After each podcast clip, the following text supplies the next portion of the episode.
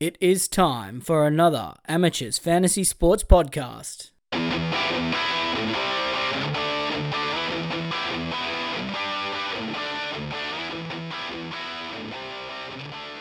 finally made it through the mud.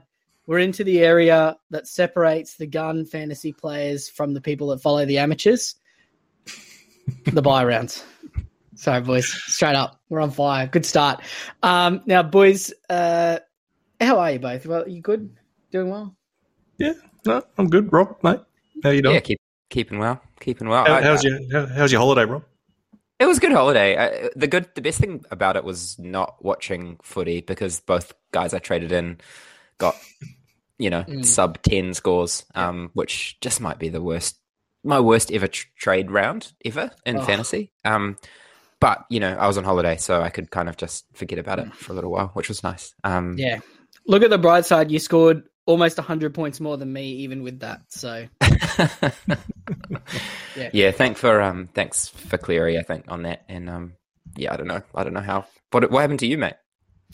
oh, what didn't happen, mate? No, Ja- Jacob Host, James Fisher Harris, Ben Trbojevic, Oh, Brandon Fisher Smith, Harris. Lockie Miller, and I had to play Isaiah Katoa and Isaiah Papali, who I traded in, who was 34, Mm. but better than Andrew Davey, who got five. So, anyway, but but, boys, that was so long ago. We're into this week now, Mhm. and we've been uh, dished up a fresh batch of you know anxiety for fantasy coaches. But before we jump into that, boys, I want to um, just cover off on some overarching topics. And the first one that I want to touch on, because I know we didn't speak about it enough last week and on Sunday's State of Origin. So obviously, teams are out. There's a few surprises, I would say, um, in the lineups. Uh, Rob, as the impartial bystander to State of Origin, what would you say was your biggest surprise from the State of Origin teams? Um, as in, like, who could be either somebody that got picked that you didn't expect, or somebody that didn't get picked that you were shocked didn't get picked. I think Pangai was my most shocking. Um, but I also at that point didn't know how injured um, Jake Trbojevic was. Mm. Um, so maybe that's what affected it. But I probably would have had um, Jake de Belin over Yeah. Pangai. But as said previously, Freddie's too dumb to pick de Belin. So um, here we are. Um, That's think- Dragons captain Jack de Belin to you, mate. exactly. Yeah, and he could be a fantasy captain this week. We'll we'll Yeah. get there. Um, to, to to be fair with with the selection of Pangai, and I, I, I'm going to stick with this point for a minute. It's very clear what his job is in this team. Yep. and it's to make somebody go off with a broken arm in the first ten minutes. Like, just run and tackle until you're tired, and then go off and don't come back on. So yeah, he might he might only play like 15 minutes in this game. Yeah, Play the well, that was- 15 and that'll be it. Yeah, that well, that's it. He's in the Dunamis Lui role. Remember when Dunamis Lui played for Queensland? Origin Oh, hero jeez. Dunamis Lui. Right, Ryan. What about what about you, mate? What was your biggest surprise from from the state of origin teams? Yeah, well, I mean, I was going to say Pangai too. Like, I couldn't be more surprised with that if I woke up with my head stapled to the carpet. But um, um, yeah, that one sort of because especially I- I'm an owner of Pangai as well. So like, I when I saw that come out, I'm like, yeah, geez, wow. Um, I guess other than that, maybe maybe Damien Cook missing out is. Uh, I, I, I have to say, I did not expect that. Um, you know, at the beginning of the year or even a month ago, I didn't expect uh, Cook not to be in the side at all. I think that was a, a little bit surprising. I think we all just uh, had completely written Cook off as a um, fantasy asset beyond Mm. round 12. Um, so, yeah, I think that was a pretty surprising one. Yeah, and I mean, I was on the treadmill last night, sort of messaging you, Ryan, about that particular topic, and some of the comments from Greg Alexander, who obviously, for those that don't know, is an assistant coach for the Blues, were pretty scathing of Cook. I don't know, Rob. I didn't actually talk to you about this. I don't know if you heard it, uh, but he basically said on the non-selection of Cook that uh, choosing Api Koroisau allows them to play at times other than when they're just bashing teams and on the front foot. Hmm. And that um, just because people say that a player's in form in the media a bunch of times doesn't make it true. it was basically the gist of what he said. So basically, what he said is Big Cook's a flat track. Cook's Cook's a flat track bully who actually isn't even in good form, even though the Rabbitohs are on the top of the table. It's, it was quite telling seeing um, Blake Brailey get named, um, Mm, you know, sent to, to the squad. That kind of shows how far down the pecking order Cookie is. Um, Yeah. And I don't know. I think you're, I think I, it's it's tough to leave him out of that team, but also I can kind of see where they're coming from. Maybe by selecting Hynes at 14, um, you've Mm. kind of made your bed and you kind of can only pick one hooker. Um, and they chose Zappy. That's fine. We'll see how that goes in game one, I guess. yeah, I think for mine, I think you always want a guy on the bench who can play hooker, even if you don't want them to, which I guess Murray probably could. Mm. Um, yeah, but um, my biggest surprise, I think, was Tom Gilbert being named on the edge. Uh, with no Kurt Capewell or Felise Kaufusi, although Kaufusi's suspended. But I have to say, I'm not mad about it, even though that happened. So has Gilly played Edge this year at all? Or was it just last year? But he played for the Cowboys on the edge all year. Yeah. yeah. He was good last year. Mm. And he came on and played 75 minutes on the edge for Queensland last year. I think it's a defensible selection. Oh, Um, 100 Oh, and it's a it's a defensive selection as well. Yeah, yeah, yeah, yeah, yeah. No, I was fine with that. I think it was always going to be a kind of combination of those guys. It's just, yeah, I didn't really expect him to get on the edge, but Mm. yeah, my man Cotter made it. Uh, silenced the doubters. Well, Cotter that- fan that- club. It was it was a Gilbert Holmes Taulagi defensive edge last year for the Yeah. Cowboys, where they was good. So you know Gilbert was the glue in that. So yeah, hopefully he'll play there, and I think we'll see David Fifita out on the right with uh with Cheza. But um, boys, I I had a thought earlier, and I want to see what you think about it. Is the left hand New South Wales edge of Hudson Young, Jarome Luai, and Latrell Mitchell the biggest rocks and diamonds combination of three players you've ever seen on a field together in your life. Oh, it's a it's a big uh, stir up merchant edge, isn't it? no, just but even like just the the like low floor, high ceiling of the performance that might be put out by those three players, Yeah, and and just the attitude, and like particularly like going against like a David Fifita, Cherry Evans, Hamiso edge, like it could either go so well for them or just terrible, and I don't know which one it's going to be. I'm going to be shocked if we don't end up with uh, at least a couple of sin biddings in this game. Oh yeah, mate, I well, reckon like between Flegler, Liam Martin, and Pangai. yeah. Yeah. Oh, there's not to mention like even Tino, like Tino coming off the bench, like so he'll come on after like 15 minutes for Flegler and probably play the game out or close to it, which is I think awesome because he doesn't get stuck in the sting of it and he can just go through his big minutes and and that's going to be great. But yeah, no, that that that that edge is going to be really fun one way or another. It's either going to be awesome to watch from a Queenslander perspective because they're just imploding, or you know it's going to be exciting and you know yeah Oh. high ceiling low floor. Oh, mate, like Pango, like could either be man of the match or never play another game again. Like it's Yeah. going to be one of the two. and there's nowhere in between. There's nowhere one in of between. It's one or the other. So yeah, so obviously that's one. Fantasy wise, there were some you know winners and losers here. Obviously, anyone that held Hammer for the State of Origin period uh, or bought Thomas Flegler last week, uh, probably more likely. Uh, it was obviously not happy. Uh, big winners, obviously. Uh, oh, and Hudson Young and Tyson Frizell. Also, um, obviously big winners. We get uh, you know Kale Weeks at wing fullback with the selection of Tom Trbojevic. We get um, Corey Horsburgh, Jack de Belin, and um, yeah, I suppose there's a few other things. So, boys, the other topic that I want to get into before we get into the teams is is number of players because I see a lot of questions coming through about like how many players teams should be looking for or you know expecting to have or trying to trade for this week. Um, how many? Let's start with how many we have. Um, keeping in mind that Ryan, you probably should speak about your overall team. You mean Lucy's team? Yeah, I could speak to Lucy's team. Yeah, Lucy's To the team. All right. Lamingtons. So let's start. Let's start with Lucy's team, the Lamingtons, the Lambs, the Lammers. I love that, the that audio that that comes through on the back too. Um, how, how's the Lambs look looking this week? And give me your give me your your worst three players that are in your thirteen as well. Okay, well, uh, right now, I mean, Tyson Frizell was a little bit of a curveball as well as Ben Trbojevic, so that uh, brings her down to 10 before trades. Um, that said, she's got three cells in her team here that can easily bring her up to uh, a full 13, which is Lockie Miller, Brandon Smith, and Isaiah Katoa, as well as Tyson Frizell. But uh, just with those other three there, I just feel like I may as well hold on to him.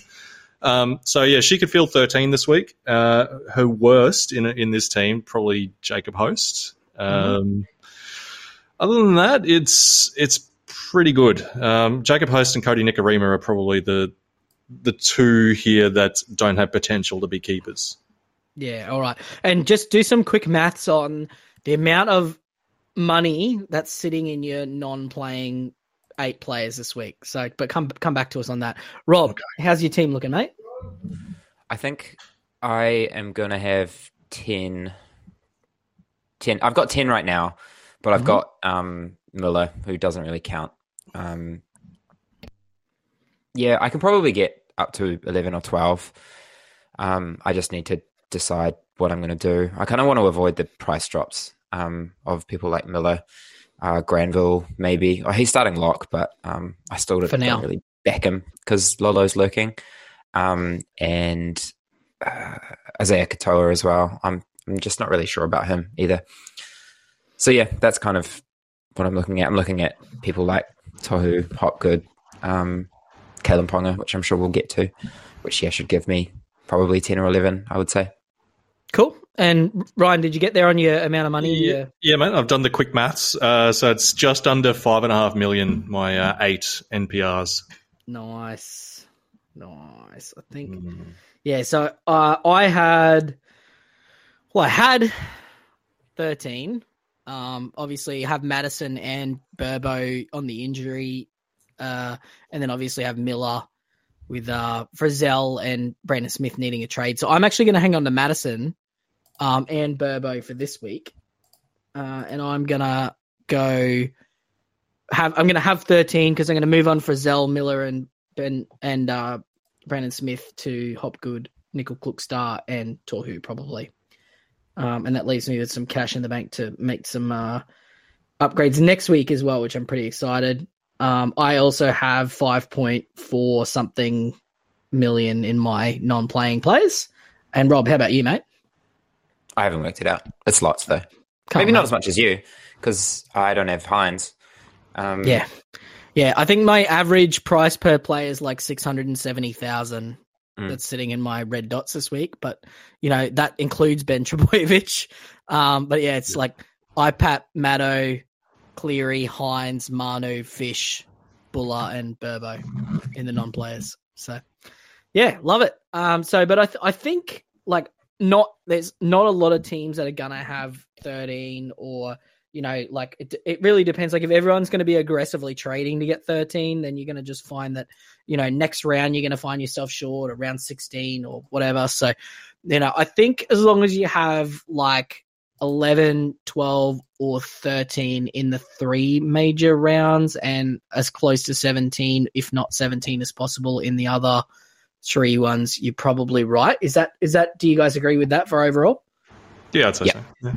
Yeah. Mm. And I have both weeks and Jacob Host in my 13 this week. So that's probably one player between the two of those, maybe. so I have like, I have like 11 and then two 0.5s. Um, now, last one, guys. I don't know if we want to run through the teams. Maybe we'll run through the teams first, and then do potential captaincy options, and then we'll go to the questions. How about we do that? Sure. Mm-hmm. All right.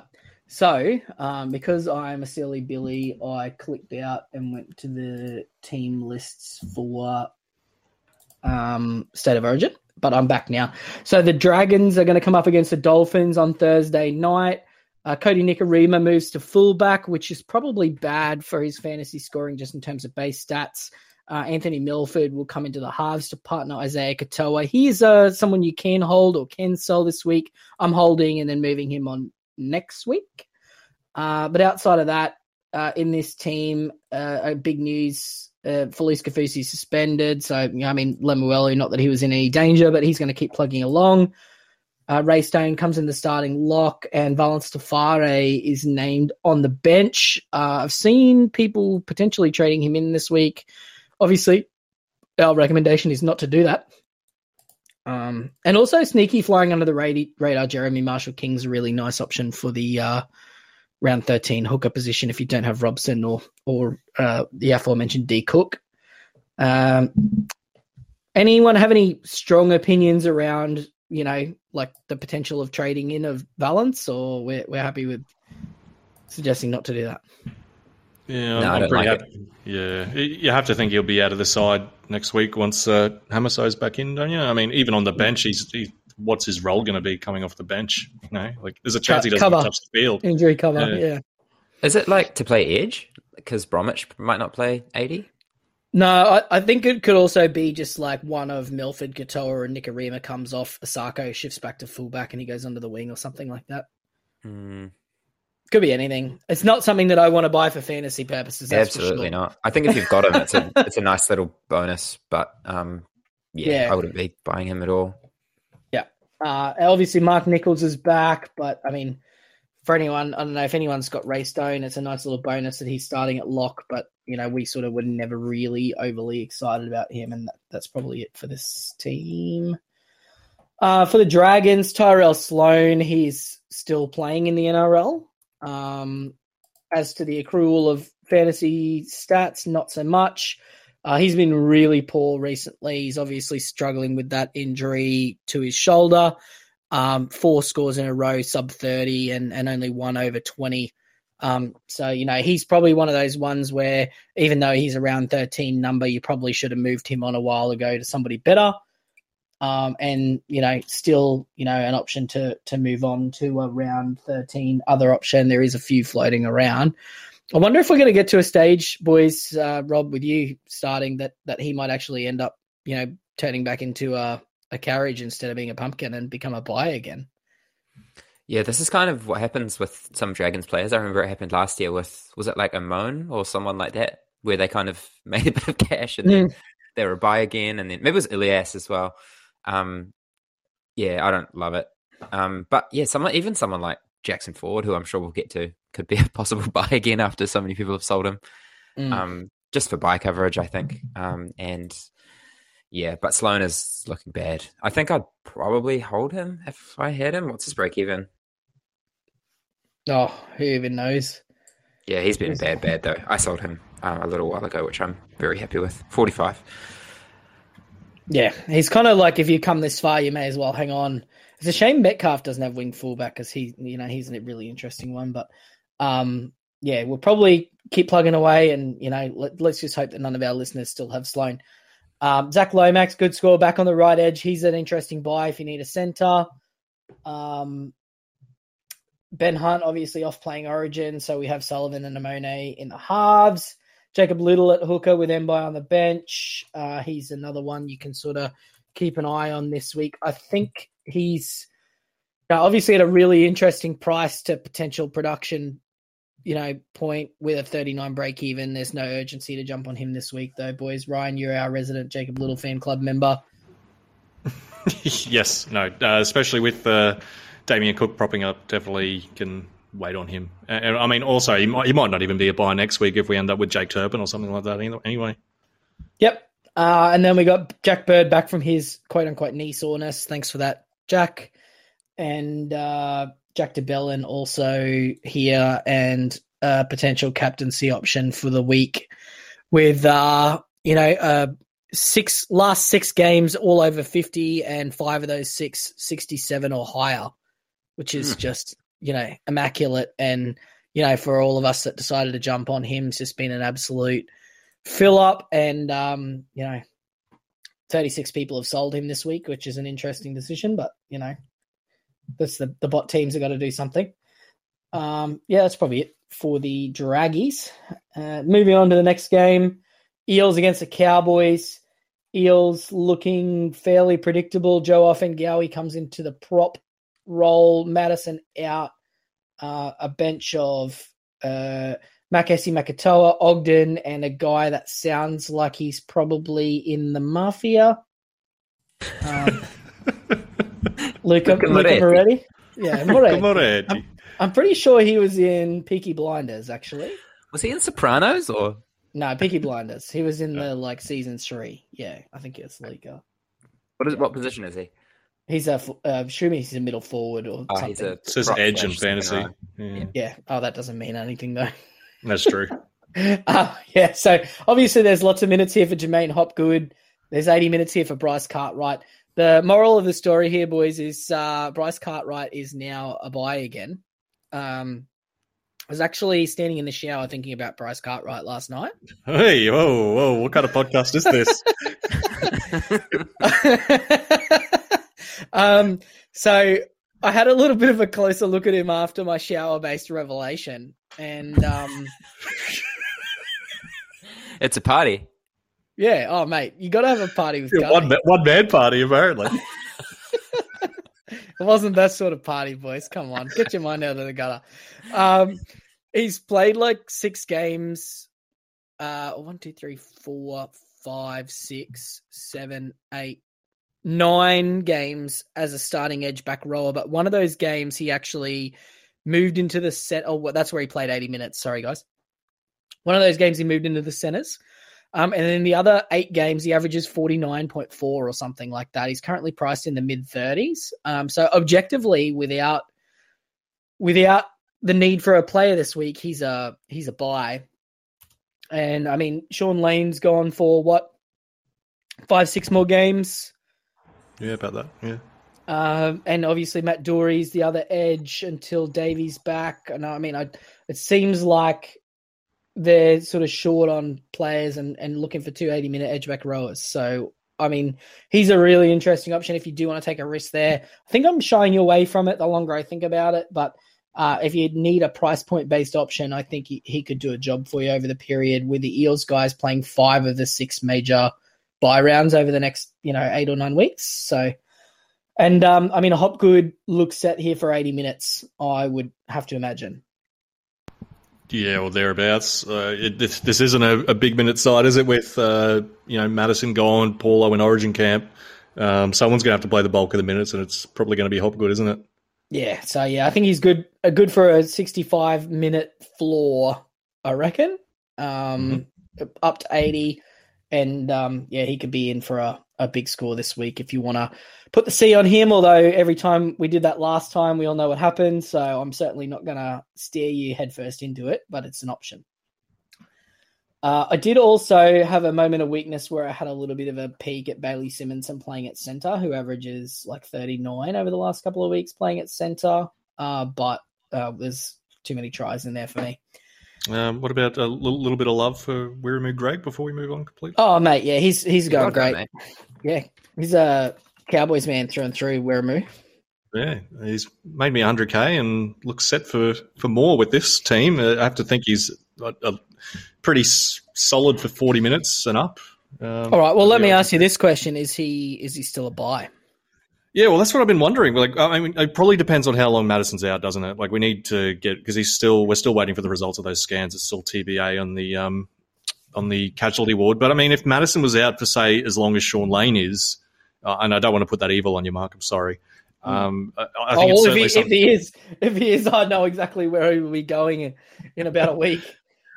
Yeah, well, I mean, he's certainly. I think he's certainly one to consider, um, given that, like you say, he is going to play all the major buy rounds. Junior Paulo looks stapled onto that Origin side, and I mean, if Matterson's injury is long enough, someone's going to have to soak these minutes. And it seems like Greig is probably a forty-five minute guy in that in that scenario. So yeah, I think one to watch. particularly if you got like a Toby Couchman or a, um, you know, Tom Flegler you bought, and now you find yourself with a red dot, like you know, freeing up. He's at 347k. He's a really nice price point for potential production. Um, Absolutely. yeah, you can do worse. So, uh, and then obviously both halves interesting options as well. Um, there's a few good halves options floating around with SJ, the two eels. Uh, a lot of people still have Isaiah Katoa. Um, you know, you, you only need two, so don't uh, don't go crazy here this week. Uh, any additional thoughts on the eels here, Rob?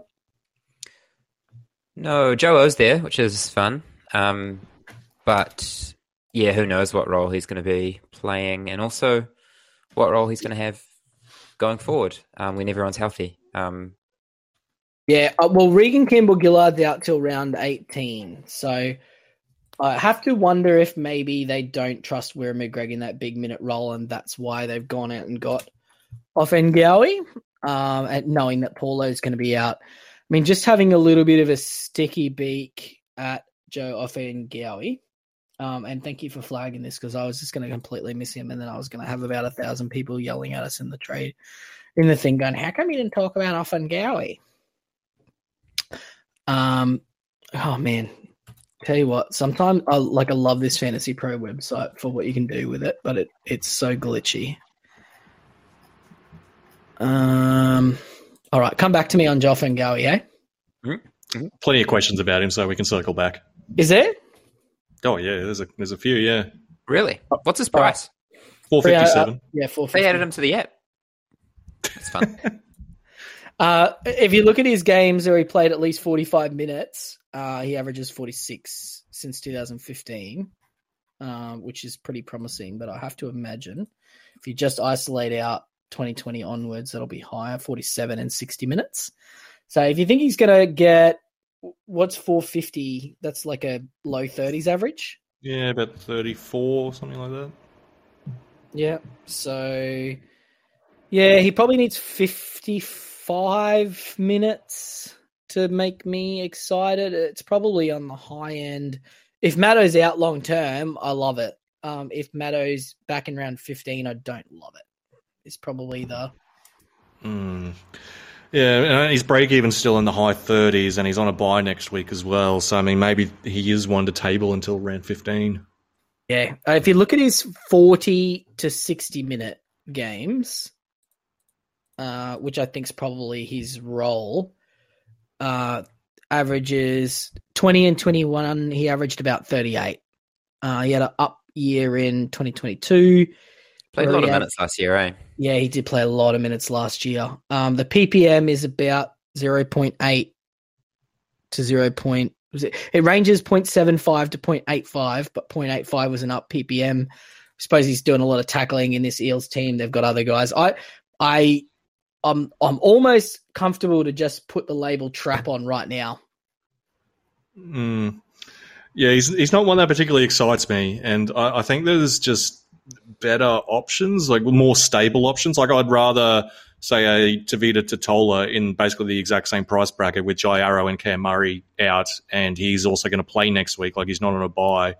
Um, Yeah, I, I don't know, I, and I think probably middle is one position where people are probably a little bit more set. Like there's a lot of people running around with like you know Tohu Harris, Corey Horsburgh, and Jack de Belin, and they're more struggling to fill edges. So, Yep. yeah, uh, yeah, I- I'm probably happy to let him through to the keeper.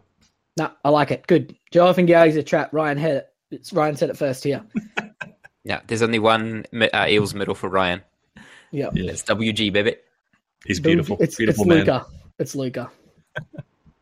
uh, for the Cowboys, uh, the Cowboys. Um, Tom Dearden's out uh, in State of Origin, as is uh, Taulagi and Valentine Holmes. Uh, Labert, Robert Derby, and Hampton come into the side. Uh, Taumalolo, as uh, Rob earlier pointed out, is lurking in the reserves. There's also Griffin Neame uh, in 17 named to come back. Um, I'd love to see Taumalolo come in for Granville, push Gashefsky just completely out of the team, although I know that'll upset a number of fantasy coaches. Sam McIntyre is also going to be pushing for a spot. Uh, Tanoa Brown's back. Thomas Duffy in number 21 is absolutely, he is a, a really interesting, he's a half option as well. So he'd be their cover for um, the halves and he's uh yeah he's he's gone he's a he played in the trials he's he's quite a good young up and coming half uh, although i don't expect to see him this week so. Um but i mean fantasy wise for the cowboys it's uh robson drinkwater and granville if you still got him. Um probably one of those ones with granny and i mean i don't have him. Where he's kind of in that like awkward thing where like you've had him now and you kind of got him with the mind of playing him in around 13 but you find him with like a 30 something break even now and you know a couple of low scores rob you're a granville owner i don't think you are are you right No, I shipped him on last week. For, What- what do uh, you- Yeah, I, I think I'll sell him. Um, I've got um, Robson as well. Anyway, I've kind of cooked myself with two hookers, so um, Yep. there's no need for me to keep him. And I think I, I think you're right. I think either um, either Taumalolo's healthy or Granville will find his way back onto that bench somewhere. I'm sure. Um, but even you know, even if he doesn't, if he plays 50 minutes, like he's probably only going to get 30, 35 anyway. So um, I think I'm fine with moving him on um, unless you absolutely need a hooker this week, um, and then you should probably just keep him and then trade him next week. But um, there's better options for 13 if you want to target a hooker. I think. Yep, I agree. Uh, yeah, and I don't, you don't really want to be associated with the Cowboys at the moment, anyway. Uh, moving on to moving on to the Wars. Uh, Wars, welcome back. Luke Metcalf, uh, Chance is there. Uh, Rocco Berry's still in the centers because reasons. Um, I am actually, boys, a little bit concerned about the Met inca- the impact of Metcalf on Shaun Johnson. So much so that I do not feel comfortable putting the captaincy on Shaun Johnson this week. I think that's fine. I think there's possibly better captains than Shaun anyway. Um, What? But I'm not. I'm probably not as concerned as you um, because Metcalf is a runner. He's a fullback um, slash six. I think he'll take more of the kicking than Te Maire Martin, but um, it's really been Shaun's team this year, and I can't really see Metcalf changing that. And I also don't know if Metcalf's even going to keep the job when Te Maire Martin's back uh, in round 17. So. I don't know. I'd probably I, I I'm fine with not captaining SJ, um, but I- I'm not probably as concerned as you as to his kind of keeper status, elite cap- keeper status. Yeah, I don't know if I'm concerned about his elite keeper status. Um, I'm definitely learn, uh, concerned about his floor and ceiling. But I mean, if he steals 90 kick meters, it's only three points, which brings him down to a 59.5 average, which is not a not a worry. But you know, it's just yeah, the weekly floor and ceiling is probably more the the the thing for me. Ryan, what do you think about it? No, I'm not. I'm I'm sort of in Team Rob here. I'm not too concerned. I think Metcalf's going to slot into that same role that Martin was filling prior to his injury. And like Rob said, he you know he's there for his ball running. I don't think, uh, especially like his first game back in first grade, I don't think they're going to overcomplicate it and put yeah, more on him. I think yeah, it's going to be keep it simple for him first game back. Um, yeah, you know, like just run. Like that's what you're here for, mate. Like that's your strengths. Shaun's got a great kicking game. He's been doing it all year. You know, we don't need you to to play that role. So I think it's more a thing of necessity. Um, of course, you know we'll, we'll find out once the, they take the field. But I- I've got no problems captaining captaining SJ this week. He's probably got the of all. I mean, we'll get to the captaincy chat. He might have the lowest floor of all of them, but I think he's got the highest ceiling as well. Uh, especially against this Broncos pack, the Warriors should should uh, be able to roll them in the middle, which is usually good for halves. But um, yeah, I'm, I'm okay Yeah. with SJ. Yeah, okay, well, good. Well, maybe I'm maybe I'm panicking for nothing. It was just the amount of kicking that Metcalf did in the trials. That's the that was the big area of concern for me. But you know, I'll I'll put my faith in you guys and stop con- being concerned. He did play without SJ in the trial. He played with Te Maire Martin, which um, Yeah, no, uh, yeah, no, I know, man. That's right. Maybe I'm just con- being concerned for nothing. So that's all right. Um, outside of that, Addin and Tohu both doing great things in the Warriors pack. Tohu is just an absolute screaming buy, fantastic value, averaging 53, priced in the mid 60s due to some, you know, injury affected scores. Uh, you know, mid got forties. Do you mean or mid six hundreds? mid 600s. Yeah. Sorry. And he's got, you know, his games where he's actually played his role that he normally plays. He's got a low score of 51, but all four of his other scores are 64 or better. And the 64 came against the against the Panthers. So he's just an absolute screaming buy, fantastic option for the week. 100k to go from Brandon Smith to him feels like a gift. So um, yeah, wheels up on that one. Um, Jackson Ford's back. I don't. Is he? Where is he?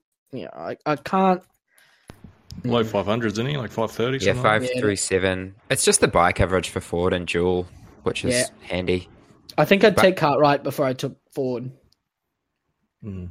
Ford's probably going to be in the team longer, but has no, it doesn't have the ceiling of Cartwright. I would say Ford's going to be a Mm. forties, mid forties guy, maybe even early forties. Um, if I'm honest. So yeah, it's really just for buy coverage, and and we know what happens when you buy people purely for buy coverage. yes, we do. yes, we do. Uh, for the Broncos, Tristan Sailor is going to play fullback. He's not a buy with Reece Walsh off in Origin. Um, they have buys in 16 and 19. So he's literally only going to get this game unless Reece Walsh gets rested, which is a possibility. But yeah, probably not a dice you need to roll at 250k for one or two weeks max. Uh, outside of that, we see Mariner playing on the edge. Once again, uh, that's a function of Cobbo being out, same thing.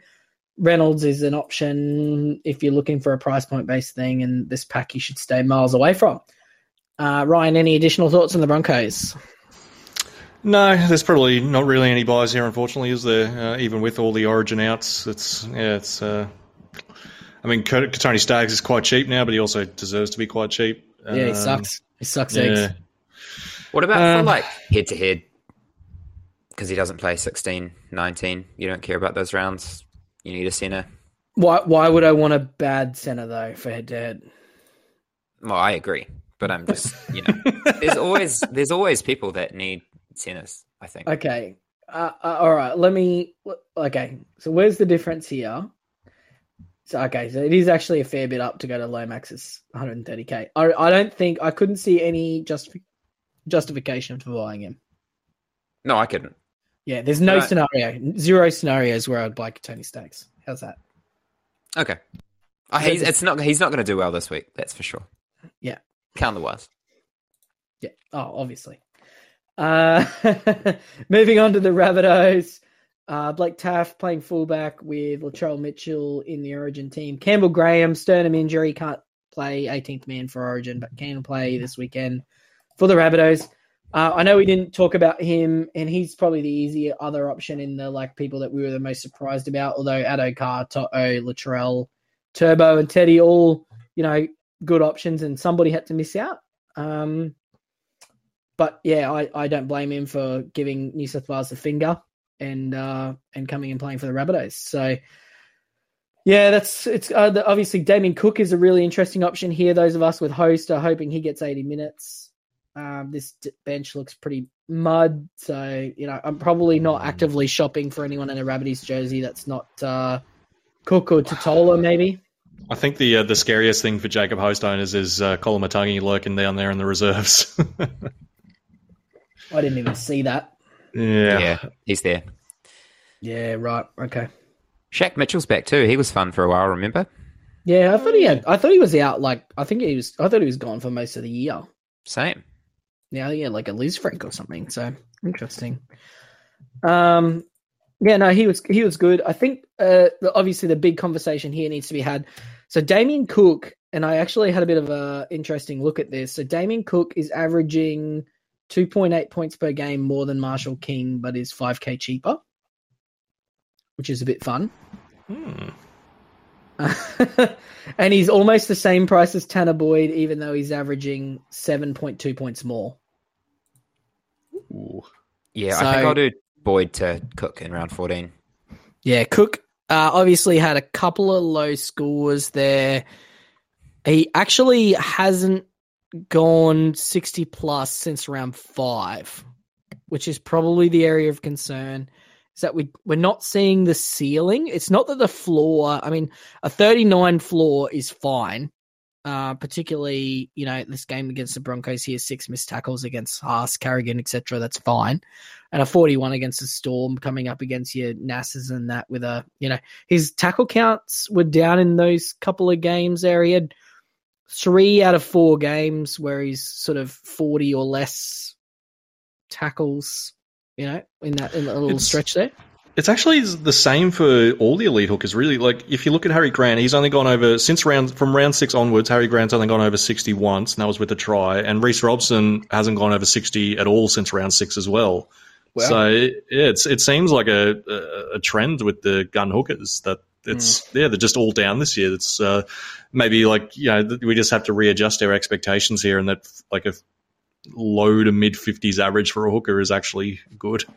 Yeah, maybe it's just teams are playing more sideways, and and Yeah. you know the bit the middles are maybe the middles are just adjusting to the speed of the game more, and they're a bit more explosive, or who knows? You know, it could be anything. But yeah, I, Damien Cook is uh, somebody I'm going to go uh, Jacob Host to Damien Cook next week, which I'm pretty excited about. I think there's a little hack that Cook and Robson together cover the rest of the buys. Oh yeah, So yeah. Well, Cook. so um, Cook, Cook, assuming that Cook doesn't get recalled up for State of Origin, he'll play round 19 and Yep. round 15, which is the two weeks that Robson's going to miss between now and the end of the buy period. So, Mhm. so yeah, great, great option there. Um, and what about Tevita Tatola? Because I know we haven't sort of really spoken about him. Um, I'm not a big Tatola guy, I guess. Um, you're looking at him 40 to 60 minutes. He averages in the 40s every single year. Um, 41, 43, 43, 45, 41. Um, base is about 40 and then, you know, sort of offsetting attacking and demerits. Uh, he's an interesting option, although I don't know if the ceiling is there. Is probably the, but I guess you, you're not getting a huge amount of ceiling with many players at 460k though, are you? No, he sort of just fits a need if you need a, a mid in that uh, sort of price bracket there. Like there's there's not a whole lot of else going on. Like he's to me, like if you jumped on a Thomas Flegler, he looks like an easy pivot um, to to Yep. be the Tatola because like you have to think he's going to be playing at least 50 minutes without Cam Murray and Jai Arrow in this side. Uh, I'd be surprised if it was wasn't closer to like 55, maybe even 60 in a pinch. Um, yeah, the, the, they're going to have to lean on someone, and he seems to be the man um, and all of them.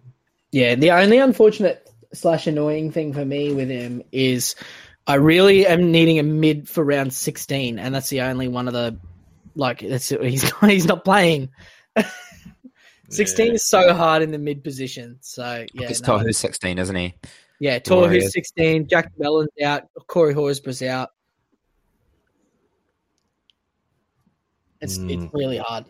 So yeah, all the really good round 13 mids don't play in round 16. I wouldn't worry about it too much. Oh no. Well, if everybody's got the same problem, mate. So it's Yeah, it's I don't know if there's a golden goose. I mean, there might be by then, but Yeah. I, His name's J'maine Hopgood yeah, true. and Ryan Matterson. And Joe Ofahengaue. no, Trap. he's a trap, mate. He's trap. It's Uh, McGregor, isn't it? It's McGregor. yeah, yeah, um, yeah. And then for the Raiders, uh, no sign of Xavier Savage. Uh, they're persisting with the same team that got absolutely towed up by Trbojevic last week. Uh, Woolford's back. Uh, Ellie Wallet, Elliot Whitehead's out, and uh, Hudson Young goes off to Origin. So Harawira and and Horsburgh, two edges. Tapine goes to the lock. Pasami Saulo starts prop.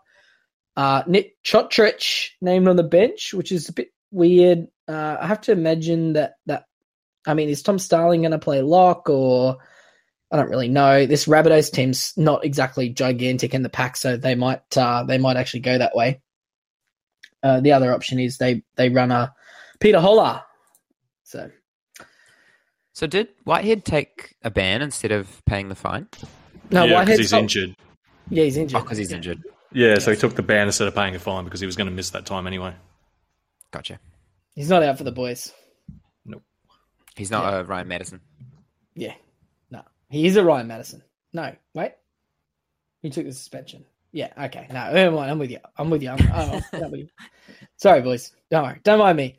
Moving on, Corey Horsburgh on the edge. I have to imagine that that's actually going to be Tapine on the edge and Horsburgh at lock, but I What's don't the know why.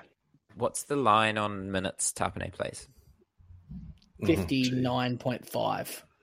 Oh, I'm taking the under. Eh? Yeah, I'll take the under on that. Well, yeah. I mean, it, it feels like. I mean, it's a high. Uh, I just think it's a high line. I'll I, gi- uh, I think I'll- they I'm need not- to do that. high. Yeah, I'm not going to give you good odds. I'll give you like No. a dollar, dollar sixty at fifty nine point five. But I mean, you're right. Like, if he doesn't play 60 this week, he never will, will he? That's the thing, right? This is such a perfect spot for him. Yeah.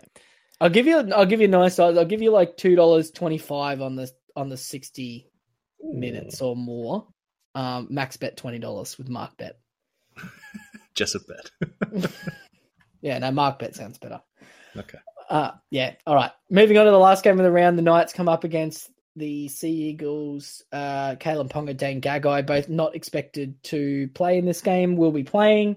Ponga moves back to fullback. Lachlan Miller moves to the 14, which is almost worse than dropping him um, because anyone that wanted to just hold him and, and wait and see what happened or, you know, whatever, it's particularly for head to head players, it's particularly frustrating. Um, uh, Gamble comes into the halves and um, Adam Elliott named at lock. Frizell's off playing state of origin. Jack Jones, Jack, Jack Jones, Jack Johns is uh, is playing on the edge. Uh, fantasy wise, uh, I am moving away from every single fantasy asset in a Knights jersey, boys. Oh yeah, No Go- promise? No, every Gamble. single asset, no, nothing, none of it, zero. No Elliott. No, nothing, zero. Okay, So interesting. So let's have a look at Kalen Ponga. Just zooming in on him first. Fullback. 2020 averaged. uh, uh, Okay, so here's the first question: Who's kicking goals in this team? I'd assume it's going to be Ponga. That would be my gut feel. Yeah, Tui said it was going to be Hastings or Ponga, and that um, d- d- Hastings had an injury, ankle injury or something, so wasn't Yes. training. Um, but I, I think it's going to be straight 50-50. I, I have no idea who's going to take it. All right, If I had to So- place a bet, I'm going to say it's Ponga. all right. So What's if the it's line? if it's Ponga, um, he obviously becomes much better of a buy.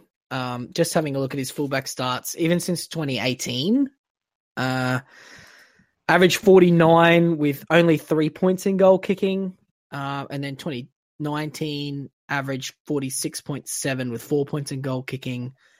Um, 2020 up to 53.4 with only four and a half points in goal kicking uh, average 50 in 2021 in the, the, the crazy PVL year with only 1.6 points in goal, at 1.7, and then 46 in uh, 2.2 points of goal kicking. So let's say four points in goal kicking, you know, so his averages there would be 46.7, 53.8, 52 and a half, and 48 roughly, which at this year would make him the like number two wing fullback option. Mm. So, So, I mean, objectively, he's a buy, isn't he? question the question becomes do you trust that the headgear is going to protect him from concussions? And Well, the, that the headgear isn't and- and if Queensland lose game one, do they recall the man of the match from Game Three last year, assuming that he makes it through round 13 and 15 without any further injuries? Because there's a there's a couple of scenarios here. So game one, Reece Walsh has a bad game for Reece Walsh and has three arrows and you know a couple of you know missed tackles or penalties or whatever, which he he has in his game. And Queensland lose in a tight match, and they go into a decider at Suncorp, and the media is going, "Oh, Reece Walsh, bit of a poor game. Ponga's, you know, he's got a couple of games under his belt now, and game match, yeah, you know, does he get picked again?" That's part one of this, and then part number two is he went off for the HIA again last week. Um, he came back, but you know, where where are we? You know, how much faith do you have in Kalen Ponga's ability to stay on the park while simultaneously not being picked for Queensland for game two or three? Yeah, oh, the, yeah. uh, look, I, I think at the price, it the price is what makes it worth the gamble here. Um, you know, priced at 420k, uh, which is what about 29, maybe 30, which which makes him very interesting. Um, I mean, you're right, especially with Walsh on a buy in round 16 and 19. I guess it would be very easy for Billy to drop him back to 18th man or something like that, wouldn't it? Um, Mm. If he does have a poor game, but I mean, the the the the opposite to that is that he has a good game, Queensland win, and that he plays all three games and never look back. Oh yeah, it's it's and like look, don't get me wrong. I'm not saying that that's the most likely scenario. Mm. I'm just saying, like, there's two, not zero chances of him not being great now, not just one. Yeah, I, I, I think if he was still at half, I wouldn't even be really considering him. But moving back to fullback is just so good for his scoring, um, especially with Miller out of the side. There's a decent chance he does pick up the goal kicking in this team, which could push him into keeper territory. Uh, f- like for my p- personal head-to-head team, I'm not going to be touching him until round 15 at the earliest because I'm actively avoiding anyone on a buy in round 14 if I can help it. Um, for the overall team, though, I- I'm yeah strongly considering uh, bringing him in. Rob? I, mm, I think I'm.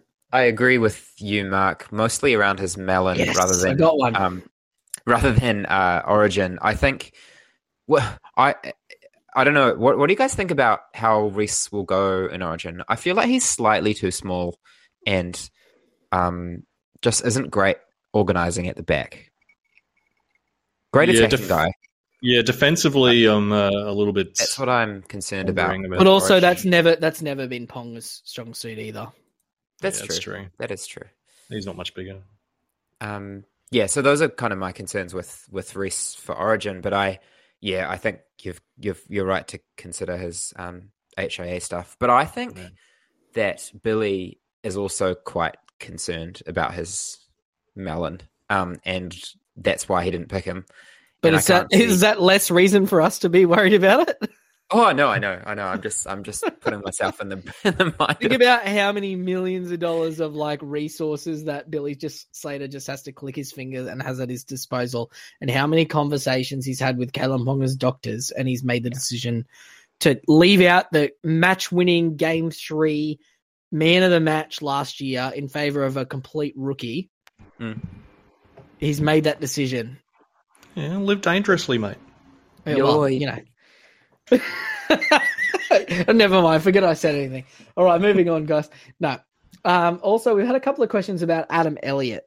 Um, do we trust that this team isn't going to just change again next week? Well, who's who's to come back?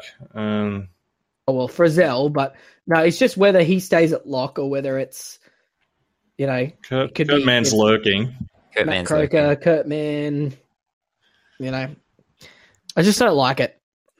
Yeah, well, uh, yeah. I, I- again, I think he's one I'm happy to let through to the keeper for now and reassess in round Hmm. 15. I think him I'm- and T- Tevita Tatola are probably the same player, but Tevita Tatola is 100k less. yeah, Does Yeah. Mann just come in for Lachlan Miller? yeah, I'd say so. I think Lachlan I Miller think makes no sense on that bench. Well, it's just because they don't have another utility. I think that's the only reason he's there. I think if Mann's fit, it'll be Miller out. Yeah.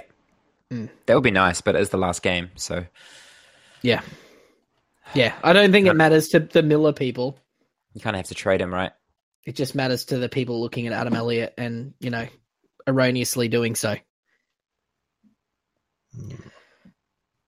Uh, Yeah, I wouldn't get Elliott if Mann was on the bench. Uh, and then me and Lee, KO Weeks. I was worried he wasn't going to be available. Going to take his 21 points. And uh, I mean, outside of that, Garrick stays on the wing. He's an interesting option. Good things for fantasy managers last week. No Cherry Evans, obviously. Toff Sipley's back. Boys, Jake Trbojevic is gone for the foreseeable future. Sean Keppie is not a good player. Um, and then they've got a winger, a bloke who's barely played first grade this year, and, you know, another bloke who's barely played first grade this year, and Ethan Bullemor on the bench. Is Tavor Sipley a buy? I feel like we need to rate all of these uh, 400k mids, don't we? There's so many of them, and I, I- don't want I- any of them. I feel that he is the best player in this price bracket. Well, what's our realistic uh, projection here? Because I, I feel like sort of 50 minutes is his ceiling. Yeah. Uh, like 45 to 50 is sort of what you'd want. His PPM is good, so you'd assume he he probably averages about 45, don't you? Maybe Yeah. more. 45 and 45 is is my sort of projection and then you know m- with upside to that whereas i think that's probably Tevita Tatola's ceiling Yep. Okay. No, I'm with you. He's a buy. He's my he's- favorite. yeah. Yep. Priced at 36 or so. Is that? oh it's more about the no that's less than that 489 no that's like that's like 29 to 31 somewhere in there No. No. 33. What's your magic Ponga's number more, at the moment? Ponga- Ponga's more about priced at 30 at the minute. Yeah but Pong is only 70k less. So yeah, 33. Let's say it's 33. It's more about the the cover and the position because he th- he's going to play round 16. If you're looking for a round 16 mid, I wish I had a, known that Sipley uh, that Jake Trbojevic was going to tear his calf in half before I bought James Fisher Harris. so yeah, now he's the real. He, I think he's the best one at this price point. Yeah, so if he averages 47, he's got 150k in him. Yep. And then Fainu is the other one. 220k uh, edge back role for the foreseeable future. Obviously, we lost Burbo. Do we just burn a trade and, and trade Fainu to Well, trade he's a, Burbo to Fainu? he's a mid only, which is the annoying thing. You can't even really use him in your edge this week. But he'll get Jewel next week, He might. Yeah, yeah well, it's fan hub. the- in theoretically, because he's like not a big like he's he's not a splashy player, so he'll get it. If it's Ryan Matterson, he doesn't get the edge, but Fainu will get the edge. Yeah, because I was looking at his stats earlier. He's basically a, a 40 average guy. Like he averaged 40 in the uh, games he got in reserve grade earlier this year. He got what he, he got about what 26 in 53 minutes, which is basically bang on Yep. uh, 40 points Even over 80. yep. Yeah, so uh, look, I think if you need someone, if you need a, a cash out edge this week, uh, sorry, a cash out mid this week, then yeah, I think he's your man. Um, even six, even sixty minutes will get him where you need him to be. Mm, yeah, I think again he's one I'm going to look at in round 15. Um, but yeah, if you, if you need someone this week, I, I'm I'm okay with Fainu. Yep, like it. Good job. Mhm. Good job, Brian. Uh, any additional thoughts here? Olakau'atu, interesting option. You know, missing out on state of origin selection for Tyson Frizell. Although he's uh, high break even, low score last week, so probably a, a wait and see for a week. Oh man, there's too many Manly players. There's too many Manly options, boys. There used to be none, and you- now we've got plenty. Yeah, I think you do want one because of the 16 coverage, eh?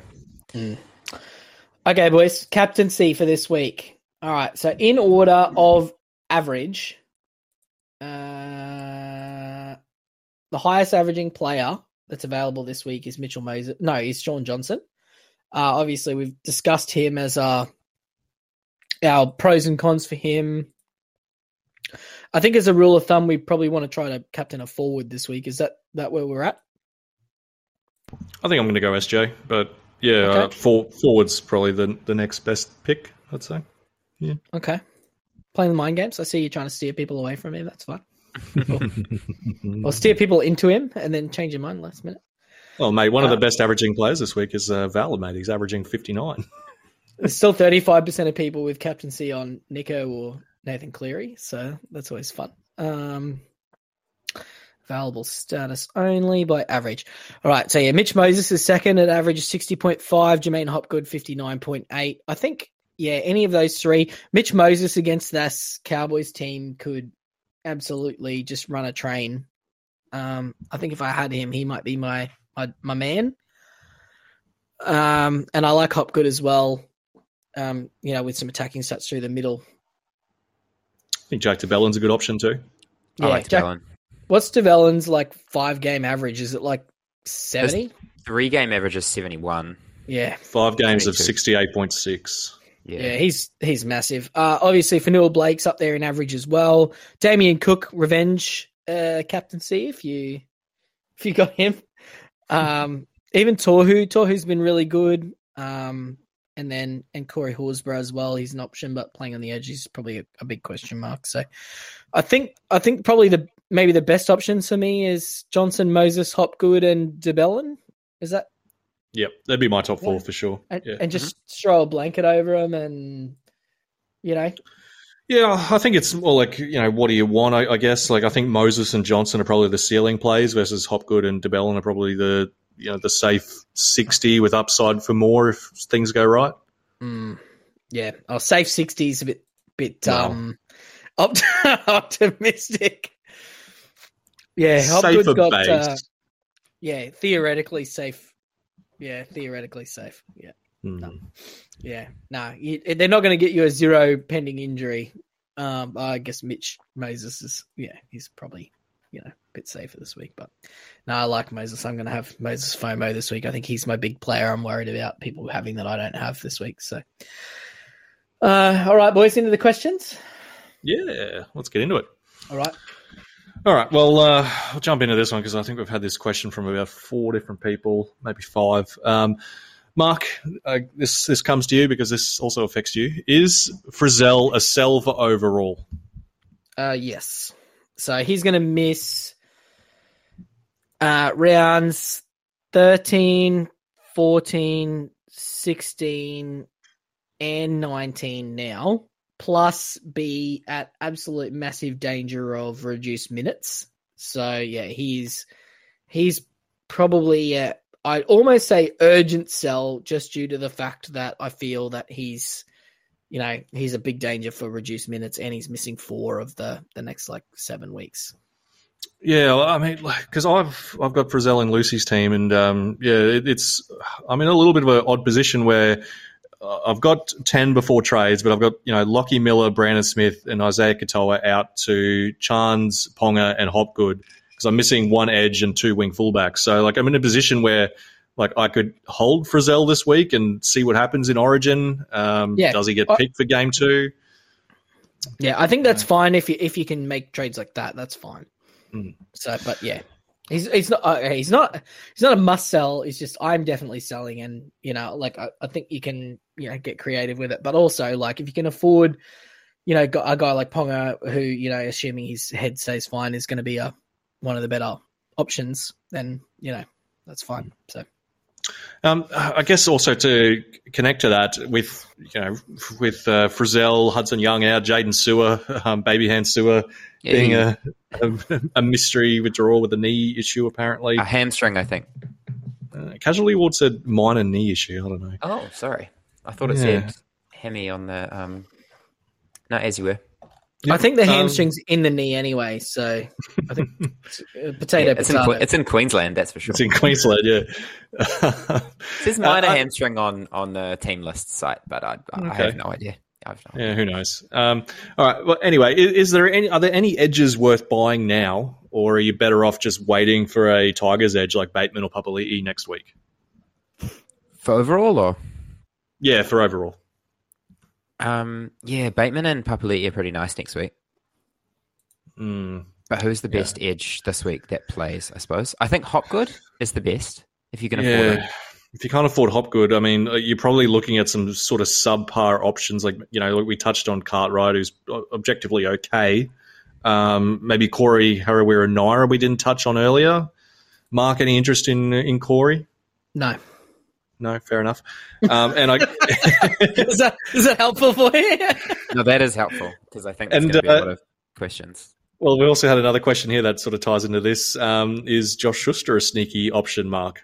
Oh, No, no, no, no, no, and no. Just don't do it. No, they got Jake Arthur. That should, you know, the fact that they went out and got Jake Arthur probably should tell you everything you need to know about how much trust they have in Josh Schuster's ability to stay fit. And yeah, no, hard no. I think Yeah, they I was- got um, Jake Arthur so they didn't have to play Cooper Johns anymore. To be fair, Well, there's that as well. he was so so so bad. Yeah, I was looking at uh, Schuster earlier uh, on Monday, I think it was, and I, I just couldn't believe how bad his base is. Like for a big five eight, he he makes no tackles. He's averaging about seventeen tackles this year. When you've got guys like you know Dylan Brown, all up who who push into the twenties every week. Like even Kodi Nikorima has been making over twenty tackles. Um, he doesn't run much either. He's only averaging forty five run meters, and he doesn't kick. So I mean, you you're basically relying on him to just uh, fall into attacking stats because he's passing the ball to Tom Trbojevic, which he did on the weekend. Got fifty. He got fifty-one with a try and three try assists, just base- just by passing it to Tom is, Trbojevic. um, his base is no look passes. That, that- is his base. That is Yeah. his base. It's just no look passes. Yeah, no, you're right. Um, all right, Rob. Luke wants to know: Is it worth keeping guys like Crossland, Granville, um, Jetski, uh, just who might lose cash this week just to field more players, or is it worth trading them out to avoid the price drop? Cool. Crossland is interesting because he's got a 37 break even. I, it's a hard one, I think, um, because someone like Granville, I would have no issues with selling whatsoever because he, unless you don't have a hooker and you can't afford to buy another hooker, but if you can trade him to someone else, um, then that's fine. Um, but I think it's, I think I'm fine moving any of those guys if I'm honest, and Chuck Yeah. Sloan in there as well. Like guys that have kind of naturally peaked. I don't know about Crossland to be fair. Like, what do we think his minutes are going to look like? Doesn't look like there's a utility apart from Miller. So, if Assuming it's going to be Kurt Mann. yeah, unless Mann comes in, um, but he might play some middle as well. Um, Crossland still doesn't have hooker. he still doesn't have um, Jewel, and you've Hmm. probably got two halves already, right? Yeah. Uh, I guess the only like thing in his favor is that he would be a round 16 hooker. But I mean, if you've got Robson, uh, you know, maybe that probably doesn't matter. It probably depends who you've got. Um, yeah. Who was the other person he named in that list? Was it Uh, Jeffsky? Yeah, who's on the I mean, bench. So he's on the probably- bench, so I probably am fine with selling him. Uh, yeah, twenty five break even. He could drop out again as well, depending on what their team looks like. Um, Hmm. Yeah, it's hard. It's hard with these ones, isn't it? Because we we bought all these players wanting them for round thirteen, but then the kind of nature of the game of fantasy is that people kind of peak at a certain time, um, and it's just how long do you keep them um, when they're going to lose money? It's a tough one. I'm usually wanting to sell a guy early, but um, overall means that you need to hang on to these guys a week too long sometimes. Yeah, absolutely. Um, Mark, Can I Yeah. can I submit a question? sure. Um, Charnze Nicoll-Klokstad or Kalyn Ponga for overall, um, being that, you know, let's assume that Ponga, everything goes well for him. He's going to play 13, 16, 17, and 20, where Chance is going to play 13, 14, 17, 19, 20. Is the potential ceiling for Ponga of let's call it five points more than Chance, maybe more, uh, worth the A, one less game, and then B, risk of head injury and or selection for Origin with Chance being 30k more. Chances Melon isn't risk free either. Well, Yeah, he's had two. Yeah. that's that's a good point. Um, but I think objectively, like he's not going to be picked for Origin, so so you've got that on your side. It's but uh, but Uh, I um, thought he was from Queensland. yeah. Um, no, that's Roger, mate. Ah, Um, makes sense. Yeah, I, I, I, I but because I, I see your point, um, and I was just thinking that myself when you were uh, poo pooing uh, Ponga before, but uh, I don't know. I, I think I'd probably rather the ceiling at that price. It depends who your other wing fullbacks are, though. I think. Hmm. I think it depends on your risk tolerance as well. Um, like I think Ponga's Ponga's far more likely to be a keeper if everything goes well for him. Um, but I think Chance is objectively the safer option, despite also having his own concussion history this year. Um, Yeah. Yeah, no, just it like so. I'm just I'm looking at my buy planning sheet at the moment, and I'm I'm just sort of fiddling around with the idea of saving 30k and getting Ponga for potentially higher upside, but it means that I'm short a number in 14 and 19 that I would have had otherwise. But whether you know whether I can sort of manipulate things Well- and make that work. But but the, the the five points per week and the potential keeper wing fullback is the is the two things that are sort of sucking me into having a look at him because you know this year it's Latrell, Manu, and and Dust, and and there's you know there's Dylan Edwards, mate. Dylan Edwards, there's Teddy, there's all these guys, but they're all in and around fifty, but none of them are four hundred and twenty k. No, and that's the and with a duel, like you know you can just run a like Kalyn Ponga eighteenth man if you want to, like great Yeah. loophole, you know, like. Yeah, Well, I just, think- uh, just, just, just tape. What, what do you think about the, you know, the va- just the sheer va- those two players compared? Because that's that's going to be a decision for a lot of people this week. I'd have to imagine. Well, I think there's also a case to make to just wait until round 15, um, uh, once he's had his buy in round 14, and see, you know, because then you get the luxury of seeing what happens in Origin. Like, is he going to be picked for round 16? He's still going to be very affordable. Um, he'll still be, you know, say he scores a 50 this week, he'll still be about 460k, which is, Hmm. you know, still a bargain. Um, yeah, I, I, I don't think there's any need to go rushing in, but I think if you if you're feeling lucky, then yeah, I, I like Ponga. Punk. I think the safe, the safer one, but is more expensive, is Garrick, who doesn't Mm. play 14 but plays 16.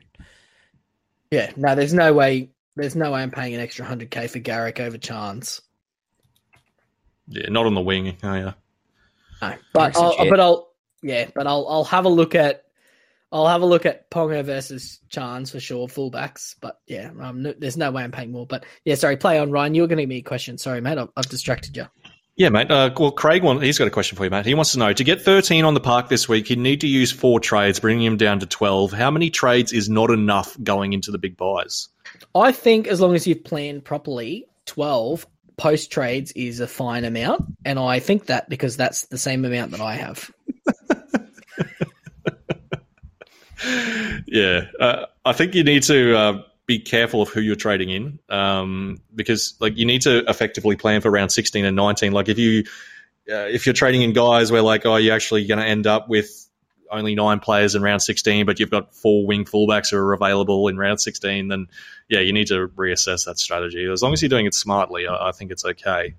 Mm. Keeping in mind that you know, like, like, like, I'm looking at my trade planning at the moment, and I've got three trades that I need to make until the end of Origin to have almost complete buy coverage, um, and that's with my planning in tatters with you know guys being injured and playing pick for Origin and whatnot. So I'll st- I should theoretically still have nine by the time I get my extra eight, and that'll bring me to seventeen, which should be plenty for seven rounds. So there's there's injuries and stuff for there. So as long as you plan properly, I think that's fine. So uh, anything with without a one in front of it, I would be worried.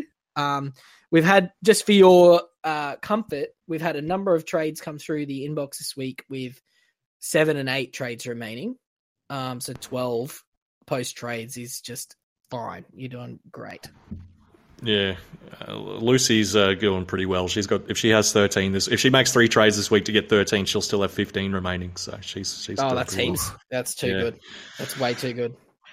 Um, all right, Rob Nicholas here. He's uh, he's done a he's done a uh, irregular Rob. Um, he says he wishes there was an undo for last week's trade button, as I'm sure you do as well. He traded in Andrew Davey and Ben Royvic, as you also did. Um, mate, what are you doing with them? Are you holding them or are you selling both? I think Davey's going to be fine um, because he plays the other buy rounds. He should be back in 15 after the buy. Mhm. Um, so I am going to keep him. Um, Ben Trbojevic is just too cheap to do anything with. So unless you're trading him to, who did we say before? Finu. Mhm. Um, or, you know, I don't know. I might trade him to like Oluwapu next week or something. But um, when do we think he's coming back? Could be four to eight, right? We have no idea. We have no, no news on that injury. Yeah, not yet. So, yeah, I've got no issue with trading. Um, well, either of them, but I uh, am going to keep Davey because I kind of need him for those other rounds. Um, like 14, I should be okay. It's just 16 um, is tough, and I don't have a gun edge apart from Fifita, so he's helpful for me. Fair enough. Um, all right, Dale. He wants. He says, Ryan, who wins in a fight? Tohu Harris, the reigning champion, or Jeremy Marshall King? Um, Mark, I know you say I overrate Tohu Harris, but I mean he's got about thirty kilos on Marshall King. Uh, Am I am I going to get any objections here to saying like Marshall King's in the wrong weight class here and Tohu is going to win this fight? I, I, I almost wonder if maybe t- the Tohu being too nice and like not actually, you know, maybe he's like re- be reading his own headlines coming into the fight, Well, maybe. Yeah. where he's like, you know, he's just assuming he's going to win, so you know, he slacks off at training a little bit. Although Tohu doesn't really seem like that sort of guy. No, I'm I'm with you. I, I'm fine with you going Yeah. Tohu in a first round knockout. I'm fine with it. Yeah, he's got the 30k weight advantage and the 10 centimeter, and he's got you know 10 centimeters on him, so he's got the reach as well. So yeah, I Mm. think wrong wrong weight class for Marshall Kingdale. Uh, got to bump him down to uh, down to the the lightweights. Try again. Try The, again next feather, week. the, fe- the featherweight. Yeah, exactly. All right, um, Rob. Uh, is it Metcalf season? Rich wants to know. Oh, yeah, I was waiting for this. Um, so the mail is that Te Maire Martin is going to be back round 17 after the Warriors' next bye.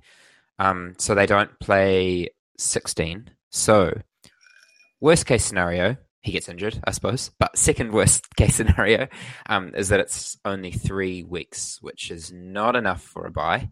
Um, best case scenario is that he comes out and brains it um, and then keeps Maire Martin out of the team, which would be awesome because he's got great reps and I really hope he does well.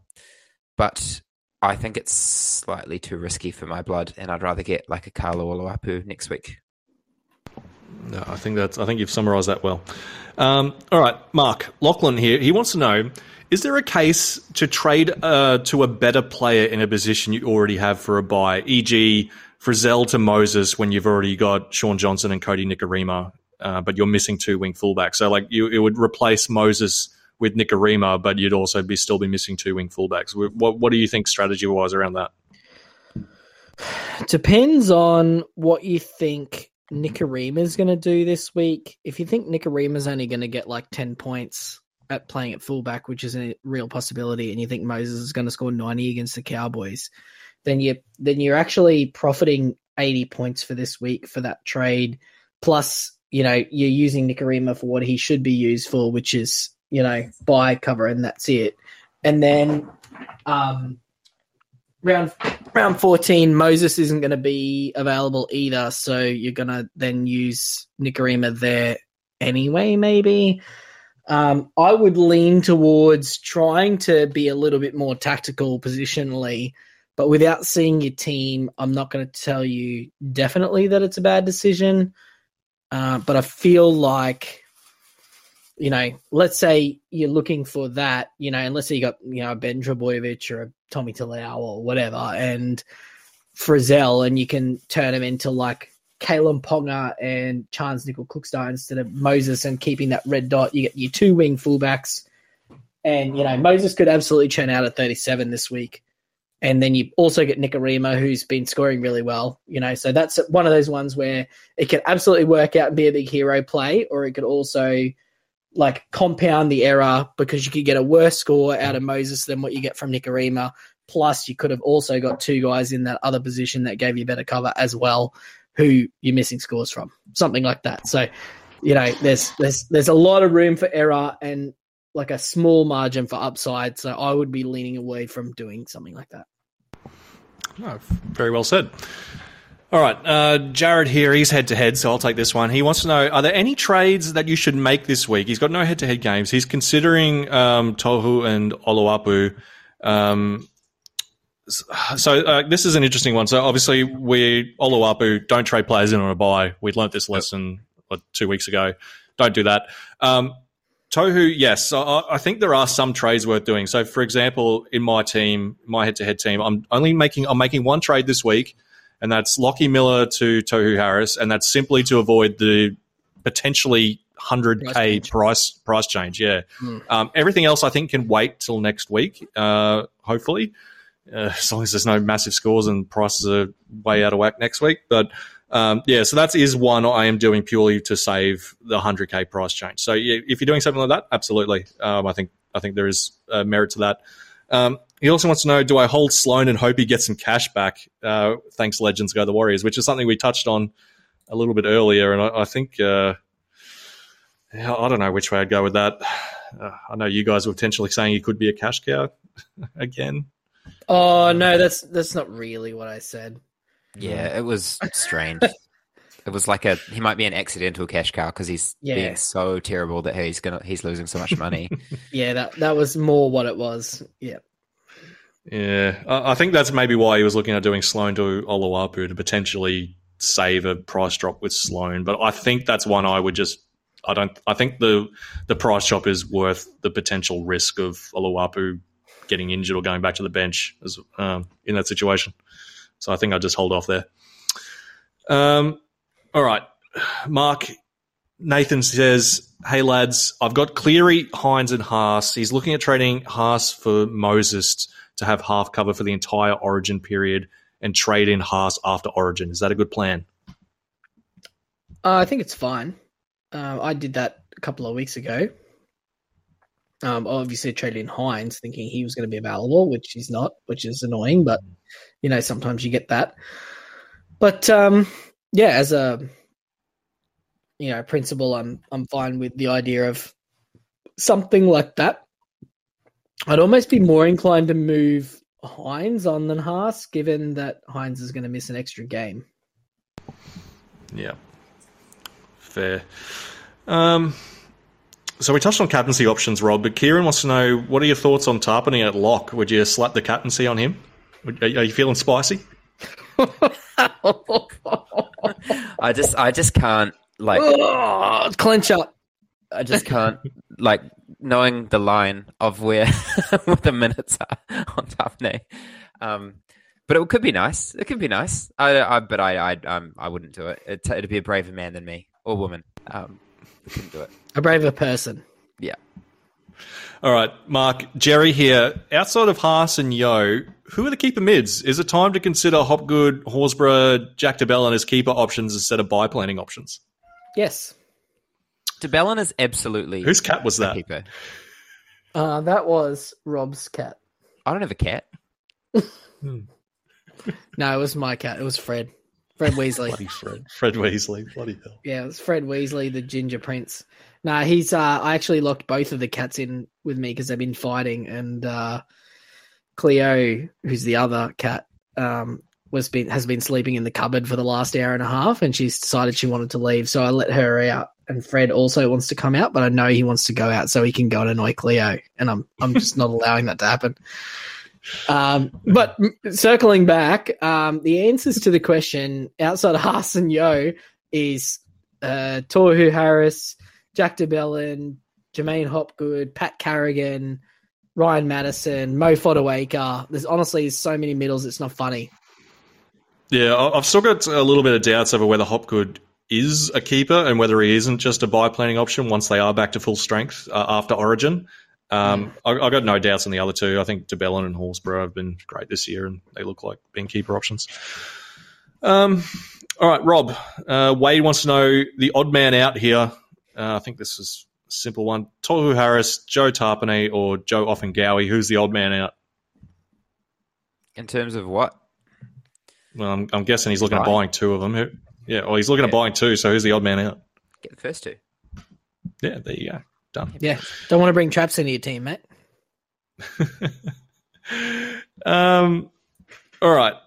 Mark, Alex has 17 trades left. He's got 10 playing this week. Uh, he's looking at doing Frizell and Miller to Hopgood and Bird, which I think we're fine with. Mhm. Um, he's also, he wants to know though, does he hold Liero for round 16 or does he bring in a, a wing fullback to get 13 this week? He's got Garrick and Drinkwater. I, I think like Liero to Ponga or something like that might be nice to sort of 250k and similar scoring. Something like that might be okay. Yeah, I do Yeah. like that. That's, that's spicy. All right, uh, Rob. Um, so this question's Uh, now from a few I, I've just done it now. I'm doing the thing that we spoke about off air, where you start the recording not liking a player, and then you just start recommending them to everybody by the end of it. Absolutely happened to you. I, I've watched it before before my eyes. It's phenomenal. Damn it! Come on. For the listener, for the I knew it was. listener, I knew it was happening. I knew it was happening too. this happens a lot. We we have our hot take and then we slowly walk it back, and then by the end, we love the player. I actually think Liero's a fine hold for um sixteen. If I'm honest, like there's not that many Oh, edges. yeah, he's fine. Sixteen. Yeah, just. He's just Well, a walk up if- kind of forty five, which is great. I think the the question is though, if you got 17 trades and only 10 playing this week, wasn't that? Didn't he his say he? Well, he's up to Yes, 12 well. after those makes those two first trades. Right. Okay. So, So, yeah, fill it yeah. out. So an extra number. 16 edge is like one of the easiest positions Oh, to it? fill. Yeah. Cool. Easy days. Okay. All right. Uh, well, let's stay on that track then um, of uh, recommending blokes that we didn't think were, were buys an hour ago. Um, so, Cody, uh, Matt, MLS, Liam, Cam, Uh, they've all got Miller related questions. You know, no clue who to trade Miller to. Best Miller replacements. Miller, what are we doing? Best wing fullback, not on a buy under 470k. Oh yeah. What's what's what's the answer here, boys? yeah. Well, we're in the ch- we're in the Chance Ponga zone. Yep, Is it only those two? Yes. I think they're At the best 400 two. Anyone else? There's Four not hundred really seventy anyone else k. What else are you gonna? Who else are you gonna pick? No. Yeah, but I think we're all Jordan pretty comfortable. Rap- Rapara. Rapana. Uh, We're all pretty comfortable that Miller's a sell. Yeah, do we uh, agree with that? Yeah, I'm just trying to like not that I operate two teams, but if I did and I had a head to head team, I'd be trying to work out what I'm doing there with him. Uh, but yeah, no, I was hoping we who, I get. think. I'd be hoping we get Xavier Savage for an extra option. Um, I'll tell you. I'll tell you who would have been nice uh, when we recommended him about six weeks ago at 330k. Kyle Feldt, who's now just Oh. under 500. my boy. he would have been nice. Yeah, I, I went into bat for him hard too. Yeah, you started it, and then I even went on Jamie Brown. And I was talking about him, and he just looked at me like I was a crack addict. And I was talking about him. Now he's made 170k. Yeah, wheels up, Felty. Not a buy anymore. How good. Yeah, no, he's way, he's way too expensive. I was like, oh yeah, I'll get him cheap ne- next minute. He's more expensive than bloody two Kalyn thousand Ponga. fullback. Yeah, oh yeah, he's the same price bracket as James Tedesco almost. It's not funny. It's a serious problem. No, I know. This keeps happening this year, and it's driving me crazy. He's Oh, more dear. expensive than Jacob Kiraz. Oh, man. Do you remember when Jacob Kiraz was a top three wing fullback? Oh man, that, That was, was, a fun like couple of weeks. four weeks ago too. I love it. I love it. I love fantasy so much. It's my favorite thing in the world. Eh? It's just it's just chaos. It, it, like if you if you need to learn radical acceptance, playing fantasy is the best way to do that. So radical acceptance is just having to accept things for what they are, you know, and knowing that you have no control over them whatsoever, and just going like, oh well, it is what it is. Which is like, you know, as guys, we just, you know, if, if I have a dollar for every time I've ever heard a man say it is what it is, I'd be a millionaire. And I don't think I've ever heard those words coming out of a female's mouth. And it's it's just something to do. It's not it's not sexist. It's just uh, I just as men we just say that saying specifically those words a lot. It is what it is. Yeah, burden to bear. Yeah. Push it. Yeah. yeah. So anyway, um, yeah, if you ever needed to learn how to like just accept things, that's it. Um, and um, yeah, all right, boys. So, Rob, one word. You're only allowed to say one word here. Kalyn Ponga or Chansicle Cookstar. Kalyn. Rob, uh, Ryan. Kalyn. Oh my god, I feel like we're on Survivor, like reading out our votes. Kalyn, you are the weakest link. Goodbye. No, no, No, no. that's chance. a different show. That's a different show. No, I'll, I'm going to go Chance. I'm going Chance. Yeah. All right. Oh, Um, you did not live dangerously, Matt. No, Yeah, I don't. thought you lived dangerously. All right. Yeah, I am. Um, I'm living dangerously by taking the theoretically worse option. all right. so let's keep it in the wing fullback genre. Um, Darren, Luke, Harry, uh, is Walsh a hold through the origin period? Walsh a sell? Better hold over origin? Teddy or Walsh? Rob, what do you think? So Walsh isn't playing 16 or 19. Neither Teddy. Um, neither's Teddy. Oh. Who's more likely to get rested? Probably Walsh, I reckon. Yeah, probably Walsh. Broncos um, are doing a lot better, and Tristan Sailor is a jet. So Yeah, I think I'd rather hold Teddy if I'm honest. Like they absolutely need him. The Roosters, they are a dumpster fire. So, um, If you only had one, though, do you still think Walsh is okay to hold? Uh, sure. Well, Yeah. he's probably he's not going to play round sixteen. Like he, I mean, they're on a bye, um, but Mm. he'll just be in in camp as uh, Kalyn Ponga's backup. So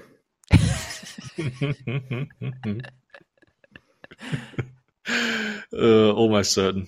oh man, swings and roundabout. This is could be like the the moment of the year that like you know the decision you make. It's all right. Play on, boys. Keep going. It- Soldier yeah, it's it's like a, a, a door, like two two pathways. Which door do you take? Um, all right, Mark Zane wants to know. He had Turbo penciled in at centre for this week. Is it worth running twelve rather than spending a trade to get a centre in? He's got Manu and Alamoti as his NPR centres. Um, Uh, uh, it depends. Like, I assume you don't have the 500k required to get to Bird or 450k to get to Lemuelu, respectively. Lomax? Uh, um, yeah, I mean, if you could make it to Lomax, I think that's fine. Alternatively, I'd probably just roll with 12. Yeah, I, I think 12 is fine for a 12 week, is absolutely fine. Yeah, especially in centre. You know, Yeah, no guarantee exactly it'll be right. anything good. Unless it's Bird or Lemuelu, chances are just as likely that you get a nine than anything good. Um, just a couple of general questions here. Nathan and uh, Tomaske, hopefully I'm pronouncing that right. They just they just say, "What the hell?" That's my question. Is it okay to have no idea because you were so lost? Um, yes, guys, it's okay. It's, it's Yeah. Um. Okay, uh, Rob, got a question for you here from your father, uh, Rob's daddy. He wants to know how did you, how did the boys go in their respective? Mister Mister McStay here. He wants to know how did the boys go in their respective amateurs leagues? Cough, cough, Rob. This is just an absolute drive-by, eh? Like, uh, I, I, I am winning this. So, the, so at the start of the season, um, James, our intern, set up these amateurs leagues, um, which are just head-to-head leagues that I'm sure you two are both in as well. And until this week, I was like, I was like Ryan in the Hurt Locker. I was 11 and 0. Um, and then I get my first L of the week to um, Hotapu Baker. And then he goes and changes his name to Rob's daddy in the, in the head-to-head league. Because Yeah. he beat me by 50 points. He's sitting in eighth. I'm still sitting in first, one loss. Um, you, you know what the funny thing is about that is hundred percent. He sends a question in every week and gets our advice, and then just gives you the big stitch up on the podcast too. It's just phenomenal. I, I really like it. I, it's just it's just exactly the pettiness that I love about fantasy. and yeah, I wish you all the best. Uh, but yeah, Yeah, come come the come the business come the business end. Rob's going to be, uh, you know, taking his daddy shit back Maybe. or not. Uh, I actually am not in a amateurs league. Oh, did you not join one? No, No, I think that there was only I think there was only six maybe, and there was one person that was like really late in the in the thing that wanted to join one, and and I sort of you know gave him my spot. I'm pretty sure. So, and it's it had nothing to do with me not wanting to be embarrassed by our followers, and everything to do with me being a good bloke. I actually think uh, the the amateurs head to head league I'm in is actually the worst head to head league I'm I'm doing. Like every other league I'm in, I'm like I'm absolutely flying, and in this one, I'm uh, barely scraping into the eights. the listeners are giving me a touch up. Sounds 'Cause you they're all just- daddies. Yeah, they're just they're just copycatting your advice and just making it like slightly better. Yeah, like I'm- I'm 12 and 0 in the Hurt Locker. Um, like I've got, I think I've got two losses in the AIDS Cup, and in this league, I'm sitting at seven and five. You blokes are just Awesome. too good. Love good. it. Yeah, Um, I've actually had a bit of a resurgence in the AIDS Cup. Eh? You're back. Yeah, I'm, I'm I'm sitting in third. Ooh, nice. So I think we're all tied. I think we're all tied for first I'm ten and two. You, me, and Chappie. yeah, well, you, you still, uh, you still can't see me in the Hurt Locker, mate. I'm still keeping you down. Yeah. Um, all right, Mark, uh, Ricardo, and Sean here. Um, they want to know our thoughts on Adam Elliott, which we sort of gave, and they were asking uh, Adam Elliott or Tohu for 100k cheaper, round 16 coverage, and slightly better PPM. Is it worth going Elliott? No. Yeah, I- I'd actually. I I think we'd rather go uh, Sipley, wouldn't we? Absolutely. Yeah, I'd rather go seems Tohu first. Tohu yeah, first. over sure. tinkering, eh? Like, just get the guy that you know as a keeper or potential Yeah. keeper slash gun. But if you have something much better to do with your money, Hmm. yeah, Yeah. you can go. All right. Um, Rob Spence wants to know who is the best buy coverage cashy. Yikes. Is it Finu? Is it Finu? It probably is. Hmm. Manly's Yeah. really nice. Um, there's not really anyone f- from the Eels, is there? Hmm. D- Is Yeah. Wiremu Greig still a cashy? It's it's borderline, isn't it? I I think think if, I think I'd rather Finu. Yeah. Um, and he also asks uh, Ryan, should we sell Pangai to get an extra number in uh, in round thirteen? Well, I'm not because I've only got him in my head-to-head team, and he plays on Sunday, and you'd assume he's probably not going to play big minutes either. So I think he should back up. Um, I, guess uh, the tough one is, I guess, now, now knowing that um, Jake Trbojevic is probably not going to be back for game two, which would mean if Pangai doesn't completely, you know, shit the bed and get sin binned, he should be in the side for game two, depending on what happens. Um, so I think if I was overall focused, I think I probably would sell him. I think, uh, but head to head, I think he's fine to hold for now. Um, just given I'm also holding Tyson Frizell, so I need that edge coverage in round 14. Um, Mark, Gerald wants to know what's the best hooking combination to get through the buys. He's got Tanah Boyd and Harry Grant. He's tempted to hold Grant and cop the zero hooker score for round 13. Uh, would you consider maybe going hook to, uh, sorry, Boyd to Damien Cook? Yeah, I actually really, I was going to say that. Yeah, because you could also grab because obviously Cook doesn't play round sixteen, but you could also potentially grab uh, Jake Turpin, which solves that issue next week. Um, all right, Rob. Matt here. He's held Hammer and Miller since the start, just for round thirteen. mm, yep, that'll happen. Uh, he's looking at Chance and Garrick as the obvious replacements. Are there any other thoughts? Uh, would you go Ponga over Garrick? I think we're fine with Chance. Would you go Ponga over Garrick, Rob? Mate, I'm the CEO of the Garrick fan club, so I wouldn't. But um, there's probably better things to do with your money. than, um, but Garrick's definitely not playing Origin, and he doesn't have any uh, HIA concerns. Um, but his base is uh, he kicks goals though, but, but so might Ponga. I think it's I think it's Ponga. I think I'd get Ponga over Garrick. Um, but if you've got some cash and you don't want Ponga, you don't believe in his melon, or that he's or you know you don't believe in Reece Walsh as the savior of Queensland, then um, yeah, maybe it is Garrick. Can I ask a question? And I'm scared of using the words material difference. Oh, oh no! oh no! Is there a material difference between Reuben Garrick and Kalyn Ponga, fantasy wise? I mean, the material difference is the price gap. Yeah, it's 100 and what is it, 140k or something like that. Mm. Garrick last three seasons on the wing, average 46.6, average 40, and average 47, including full time goal kicking, like in all three of those. Um, do we, you know, is is is Garrick. Garrick's not a keeper, and he's a 550k. He's not a cash cow. Is he he's, a keeper at at wing fullback this year though? Because no, we look at the top. Like the, there's only he, four wing fullbacks averaging 50. But you year. just have Jahream Bula for 100k less, though, wouldn't you? Yeah, but you didn't buy him at 450k, no, did you? You that, bought him at. That, but that's a, that's the thing in the plus column. Yeah, yeah, yeah. I know, but another Bula's not going to show up. Maybe they will. Yeah, Valynce is coming back, mate. Is he? no, no, he's not.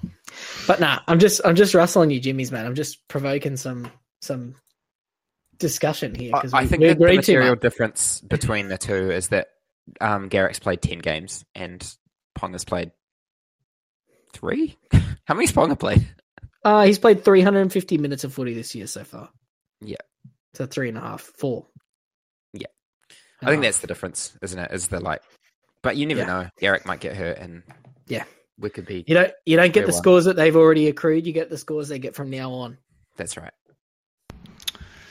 All right. Um, Eddie here, he's come to stir me a little bit. He wants to know how many players does Ryan have this week? Is he really head to head only, or is he just, you know, saying that because his, his rank is shit?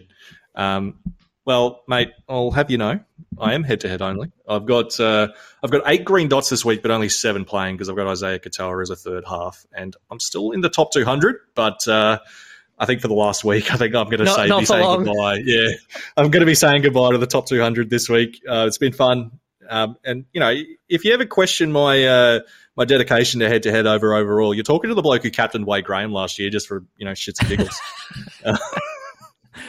Yeah, I think I kept yeah. in Cody Ramsey. it wasn't very fun. That was back when you were a head-to-head player. You're an overall player now.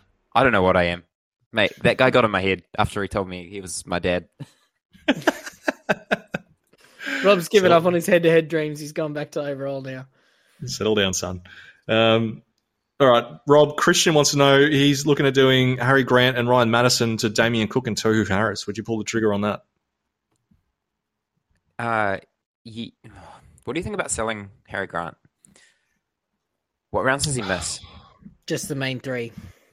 Yeah, I feel like you know because going Matto to Tohu probably banks you a bit of cash. Like, surely you got someone else you could upgrade to be better. Cook Yeah. Cook is the best hooker this year.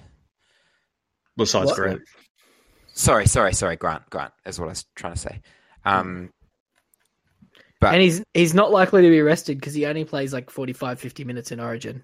yeah, I'd just be, I'm just wary of selling the best player in a position, um, especially when it's been so tough. And we don't even know if Cook's going to be like Cook might just average low fifties. Yeah. Well, speaking of which, um, Ashme wants to know is Marshall King to Cook worth a trade? No, What? Yeah, no, definitely not. definitely not. There's no material difference. Oh, Rob. See, now you put the mocker on. Now you put the mocker on Marshall King, and I put the mocker on on Ponga. no, what I'm saying is it's not worth a trade uh, between those two. They both play 13, um, and yeah, Cook might go great guns, but I don't know if you need to trade Marshall King to get there. Marshall King's been fine slash above our expectation, so get Yeah. them both. Uh, Mark Melton here wants to know who are the best players to target for round 16? Well, that's a funny, interesting question, and I like where your head's at. Um, let me just open up my little sheet here. Well, uh, while Mark's looking, I think one, two on the top of my uh, list that I've got on my watch list are uh, Asafa Solomona and James Fisher Harris. I think as two Yeah. potentially cheap mids. Yeah, good value options. So obviously, uh, guys who suit both rounds, being 13 and 16, Cowboys Eels.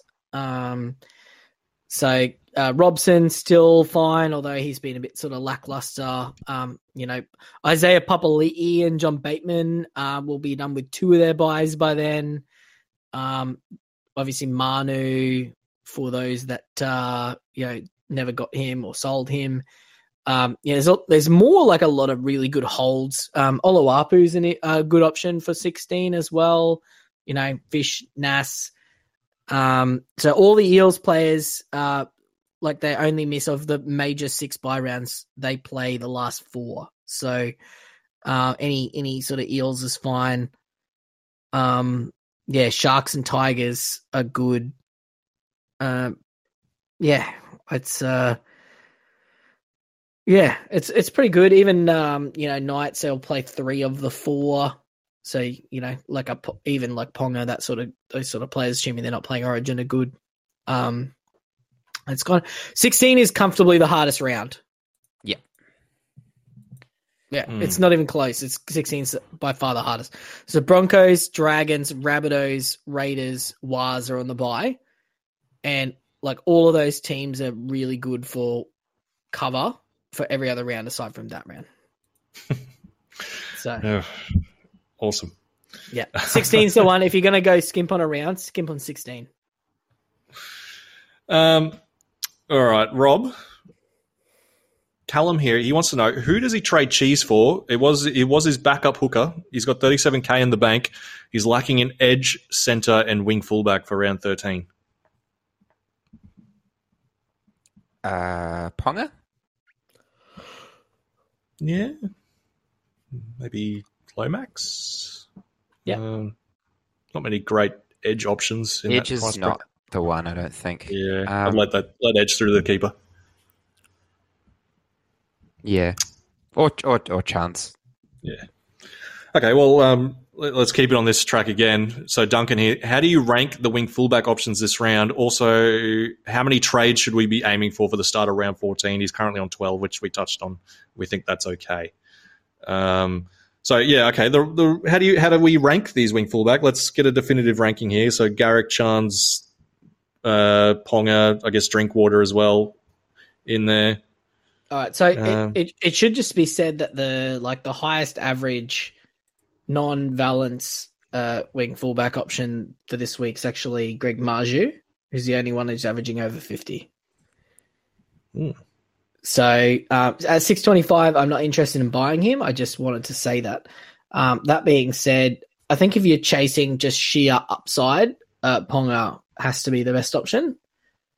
Um, with Garrick and Nickel Klukstar probably in the same tier below that for me. And then Kyle Felt number four. All right. Uh, Rob, Dan wants to know does he trade Jaden Sewer to field 13 or is it, does he just hang on to him? Oh, sorry, sorry. Drinkwater. Drink water. Drinkwater's Um, good. Drinkwater's good, but obviously, uh, he's up a bit in price from where he was, and I mean, he had two 27s and a 10, which is dragging his average down, but he hasn't actually. I mean, he got over 50 against the Tigers in a shellacking, which is a really good sign. Yeah, Yeah. so I've he's probably. I think. I think it might be Ponga, Drinkwater, Garrick, Klukstar in that order. But for value wise, I prefer Chance over Garrick. Mhm. Yeah, Rob, sorry. Jaden Sewer? Um, oh, I want some mail on whether his knee is in his hamstring or what's going on there. um, but presuming it's hamstring, that's probably going to be at least two weeks, right? Um, who is he selling him to? Well, he just wants to know if he should sell Sewer to field 13 or does he just hang on to him? Hmm. I think, yeah, I think it might just depend on what the prognosis for the injury is. If it's longer than, because he's going to miss around 16. So maybe if it's, say, a two to three week injury where he potentially misses 13, 14, and 15, and then 16, um, I think it's probably easy to sell in that Yeah, I case. think that's right. I think he probably So- can sell him. He's got little, Yeah. tiny little hands too. So yeah, probably just wait and see what news comes out around that. Um, uh, Mark, is there any point uh, playing 13 instead of 12 this week just for the sake of it and wasting a trade? Uh, depends which player you're buying, but if you're saying wasting a trade, then the answer is no. Yep. Uh, Rob, would you do Cheese and Frizell uh, to Hopgood and Metcalf, or would you throw in Miller there and do Weeks, Hopgood, and SJ? So let's just say Frizz to Hopgood is done. Would you do Cheese and Miller to Weeks and SJ, or just Cheese to Metcalf? I wouldn't buy Metcalf. Um, so yeah, I'd probably do the other one. SJ's quite expensive though. Would you get SJ or Moses? Uh, probably depends what the rest of your team is like. Because I guess you've got to keep in mind, like you probably do want to be fielding 17 in round 14, don't you? So Uh, Yeah, yeah. the 'cause if question is- getting Hopgood. The question is, do you need a 14 or a 16 buy cover? That's the that's the, the leading thing there. yeah, I mean, all could. things equal, would you get Moses or SJ though, if you could, if you if your 14 was sorted? Mm, They're basically the same price, five k difference. Oh, probably Moses. Moses is so much more floor ceiling, like d- like diverse floor ceiling. Like he's literally got his highest score and then his worst score two weeks in a row, like 103 and then 29. Yeah, How did he get a 29 against the Titans? is that the game? He, I don't, I don't know. But he played 72 minutes. Like, you know, that's pretty close. Like, you know, it's not like he was going to get 30 points in the last eight minutes. I mean, he could have, but, you know, he's he's very rocks and diamonds, whereas SJ seems a bit more consistent. So it also probably depends whether you value the floor or the ceiling more. Yep. All right, uh, Rob Lockie here. He wants to know who would you trade out of Walsh, Haas, and Grant. He's leaning towards holding. He's sorry. He's leaning towards uh, selling Walsh and Grant. Uh, so yeah, which who's the old man out there? Um, who are you, who are you keeping? Which two would you sell of those three? Mm, I think I'd sell Walsh and Haas, I guess. He also wants to know: Is it worth going uh, Couchman to Ponga or Chance, or just save a trade? Couchman is playing and is dual, but he's going to get you about 19 points. Yeah. No, he might get you 25 points. I, I yeah, I think I think pull the trigger on that. Yeah, I think that's kind of Yeah. where I was getting to. Yeah. All right, Mark, I've got a question here from a Mark. Um, he said, just two questions. Rob, were you taking longer to answer that question because you wanted to bill the guys by the hour and you're about to tick over into the next, you know, billable slot? Is that how it works? Yeah, yeah, yeah. Just six minute increments, mate. You know me. no, good. Smart. all right, Mark for Mark. Uh, he's, he wants to do Cotter to Tohu, Miller to Ponga or Garrick. I think we settled on Ponga there. Um, the extra cash of Ponga allows him to do cheese to cook next week. I, I, they sound Yep. good to me. Yeah. Yep. Tick. Rick, Big tick. Uh, Rob, Luke here. He wants to do Hammer to Chance, Cheese to Tohu, Miller to Garrick, um, and Grant to either Boyd or Cook. Um, Not Boyd, right? Boyd? Yeah. Darius. No, Boyd? not, not Boyd. I don't know who else. Yeah, I don't know. Maybe a, Don't do that. Um, it would it would give him eleven. Uh, it, would, it says it would give me eleven, or does he just play uh, Jake Granville at hooker and trade out Preston or Burbo to get twelve?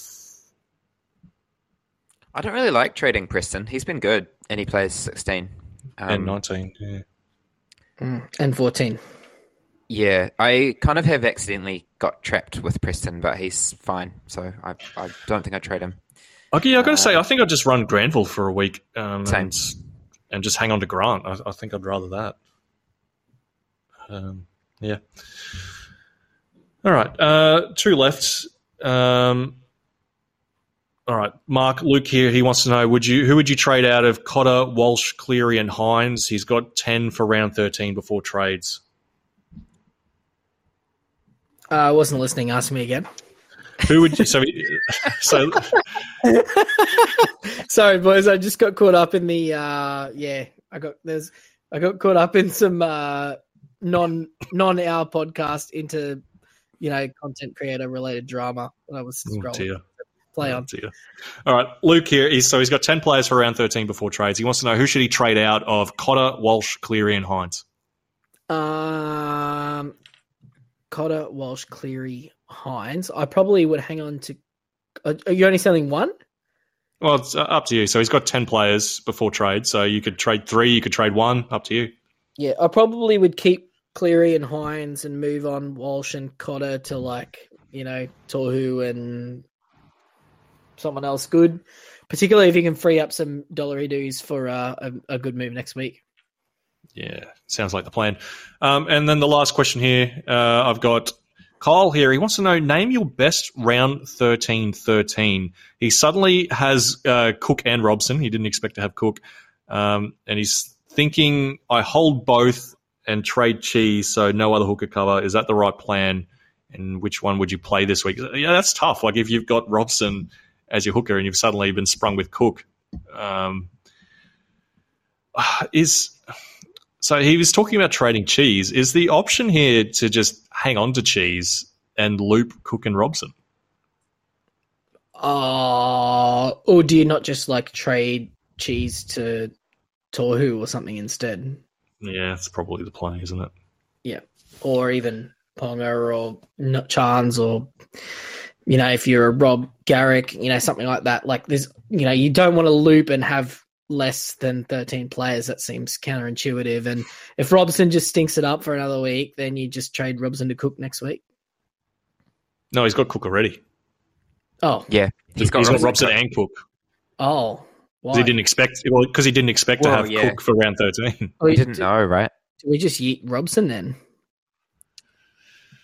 But then you don't have cover for 16. 16. Mm. Yeah, because Brandon Smith was his cover. So Yeah, right. Yeah. Okay. Robson and Cook work pretty well together. It just relies Yeah, okay, Robson all there. Yeah, okay, all right, all right, all right, all right. I see it. Yeah, okay. Well, with okay. Well, well, here's the plan. Do you do you because Robson plays before Tohu and Cook, and obviously Cheese isn't going to lock. So do you stick Tohu? Uh, sorry, do you stick Robson in your emergencies? If he goes crap, then you just play Cook and you can trade Cheese. Or if he goes awesome, then you can keep Cheese and you know stick Cook in your But emergencies. Cheese and- is gone for the foreseeable future, though, isn't he? So Yeah. yeah, but I mean, if if it's the difference between you know, say Robson gets an eighty, and you can take that eighty rather than uh, you know, Mm. trading Cheese Yeah, this week, and no, you can trade right. Cheese next week. yeah. But then how do you loop? Oh, yeah, I guess you got Smith, so you can do the loop. Yeah, okay. I like it. No, okay, good. I like it. Cool. All right. Well, uh, that, that's all from me. I, I, didn't get the Twitter questions. I don't know, Mark, if you want to quickly run through those. Um, um, yeah, no, that'll go, that'll do well to keep my attention actually as well. So I can I can do that. We're losing um, here. Yeah, you need Ritalin yeah. or something. Yeah, no, I do. I, I I've been having some struggles with uh, low dopamine activities, and um, you know, answering really similar questions for an hour is a low di- low dopamine activity. But uh, that's all right. Surely not. Uh, no, I had a long day at work too. I was entering budgets into a, a building program today. It was just not not not a lot of dopamine involved with that either. So I'm I'm I'm running on empty. All right, boys. Um, Danny wants to know, uh, Rob, does Parramatta finally have enough injured players that Makatoa is worth considering? Nah. nah. Great. All right. Can't see it. He could play zero minutes. No, I love it. Good. Good job. That's the correct answer. Ryan, uh, James wants to know. We've already discussed Miller at length, but Hudson Young, if you bought him for Origin cover, is he now a sell? And does it differ between head to head and overall? Um, see, I, I, think I'm more likely to sell him than Tevita Pangai because, uh, like, obviously he's going to miss this week if you're overall. Uh, and the Raiders play Friday straight after Origin on Wednesday, so you have to think he's not the best chance of backing up. Mm. Uh, and then obviously, if he stays on the Origin side, he's going to miss uh, round 16. Uh, chance maybe he gets rested in round 17, and he'd miss round 19 and round 20. So yeah, I, I think for overall, he's safe to sell. And I think even head to head, I'd I'd consider selling. Obviously, you don't have to do anything this week. You could just wait and see if he does play. If you are head to head and you don't play buy rounds, because if you do play buy rounds, you're overall. Um, yeah, I think he's a sell for overall. Yep, love it. Uh, Julius Geezer wants to know, Rob, uh, Miller for Ponga. Yep, we're fine with that. Uh, too mm-hmm. late. I'm going to give you a better question.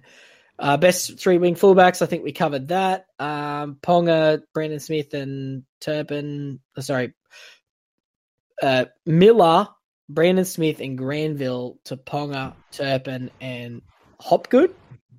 Don't get Turpin this week. Assume it's a cash related thing. If it is, I think it's okay, but I would rather not. Um, yeah, as far as uh, trading in buy players go, he's probably the you know, a little bit less risky because you have to assume he's he's mm. going to be in the team. He's going to be getting decent minutes, but you also are risking that training injury. Yeah, surely. Uh, I mean, obviously, if you can just do Miller and Brandon Smith to Hopgood and Ponga, that would be better, and just keep Granville for the week and not trade Turpin for the week. That would be better. If you can't do that, then I mean, there's worse decisions that can be made. But as a rule, we don't advise trading in players who are on a buy this week. Um, all right, we got absolute absolute minimum number of players that you want for this week. Currently, only have seven, but have 14 trades before doing anything. Is it worth tra- using four trades to bring in 11? Um, would all be decent scorers like Ponga, Tohu, de Belin, Lemuelu, etc. Brian. Oh, geez. I feel like if you've only got seven with 14 trays left, I think uh, you might need a pivot to head to head as, as yeah. your main focus. Playing better uh, like, in the future. yeah, because uh, I, I, feel like most people before trades this week who have buy planned well have at least 10 um, and are looking to bring in more this week. So, yeah. yeah, I feel like even with 11, you're going to be a little bit behind, and then you're going to have only 10 trades, I guess, you know, plus eight. So 18 is hmm. okay. Um, yeah. Everyone's getting the plus eight though, so it's not sort of you know doing that arithmetic's not really. So you'd have yeah. yeah, you'd have two less players than most and less trades than most.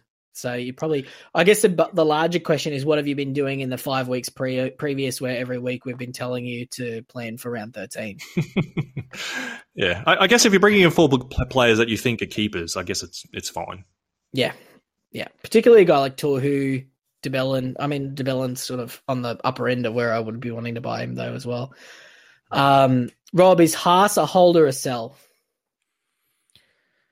Um, I'm gonna hold him. Yep. Ryan is Ryan Matterson a holder or sell? Oh, look, I think that just completely depends on injury. We just we don't know yet. I'm going to assume he's a sell because it didn't look good um, based on what we saw of him getting carried off the field. So I'm going to assume sell, but until further notice, I think with that one, that's TBA. Yep. Uh, Rob, would you go for Robson or Jeremy Marshall King? Um, Marshall King. Damien is, Cook. Yeah, it's the correct answer. That Damien Cook. Um, Dom had 13 before injuries, droppings, and whatever. Now he's only got eight. Um, do we just? Oh man, Pop- yeah, that's pretty rough. Um, I mean, there's absolutely a way you could have like Miller, Frizell, Hudson Young, Ryan Matterson, Burbo. Reece Walsh, and Burbo, and Reece Walsh. 100% easy. It'd be easy to do. Do I just cop it on the chin, focus on the other buy rounds, or make some trades to get 10 or so green dots? Um, Probably depends who your sells are. Yeah, Um, you can sell Frizell. Yeah, and how many trades you got left. See the last two hours of the podcast, and if there's anyone we said was a sell, feel free to move them on.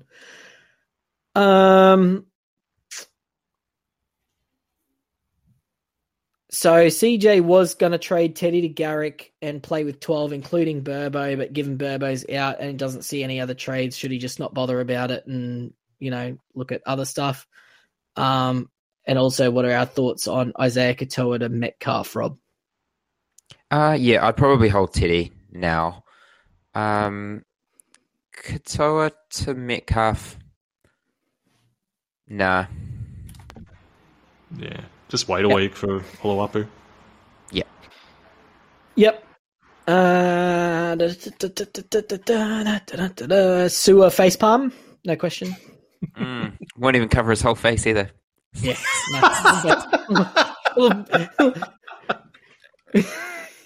one of your better ones, Rob. Just so quick as well. It's straight off the bat. you like that one. Home run. Um, would you trade Latrell out? Oh, Latrell's been the best wing fullback, Hmm. but it's tricky. Yeah. He's looking at Miller, Brandon Smith, and Latrell to Hopgood, Tatola, and to Tohu. Yeah, I'm okay with that. I think I'd prefer Sipley if we could afford it. instead of Tatola. Yep. No, you can definitely afford it. Yeah, there's there's some cashola left. Um, is it too late to get de Belin Rob? It's unfortunate because you're paying full price for him now. Uh, but he is one of the better keepers um, in the mid. I mean, the way he's been scoring, he's on his way to over 900. Yeah. Yeah, doesn't play 16 though. Um yeah, I think there's better options, better value options. Um but I'm not going to stop you getting him. He's been lights out. Yep. Uh, I've got a trade question here from Jared with an O. Uh, I don't know why I felt that was important, but it is. Um, he's playing head to head, but he's making four trades this week, leaving him with nine, uh, which automatically is a, a, a hold point. Um, although he's moving Hammer, Miller, Brandon Smith, and Hosking on, who Hosking I, I probably would save that one to get Tohu, Tatola, Ponga, and Valynce. Uh, Jared, to me, and just, you know, from here, I'll just take this.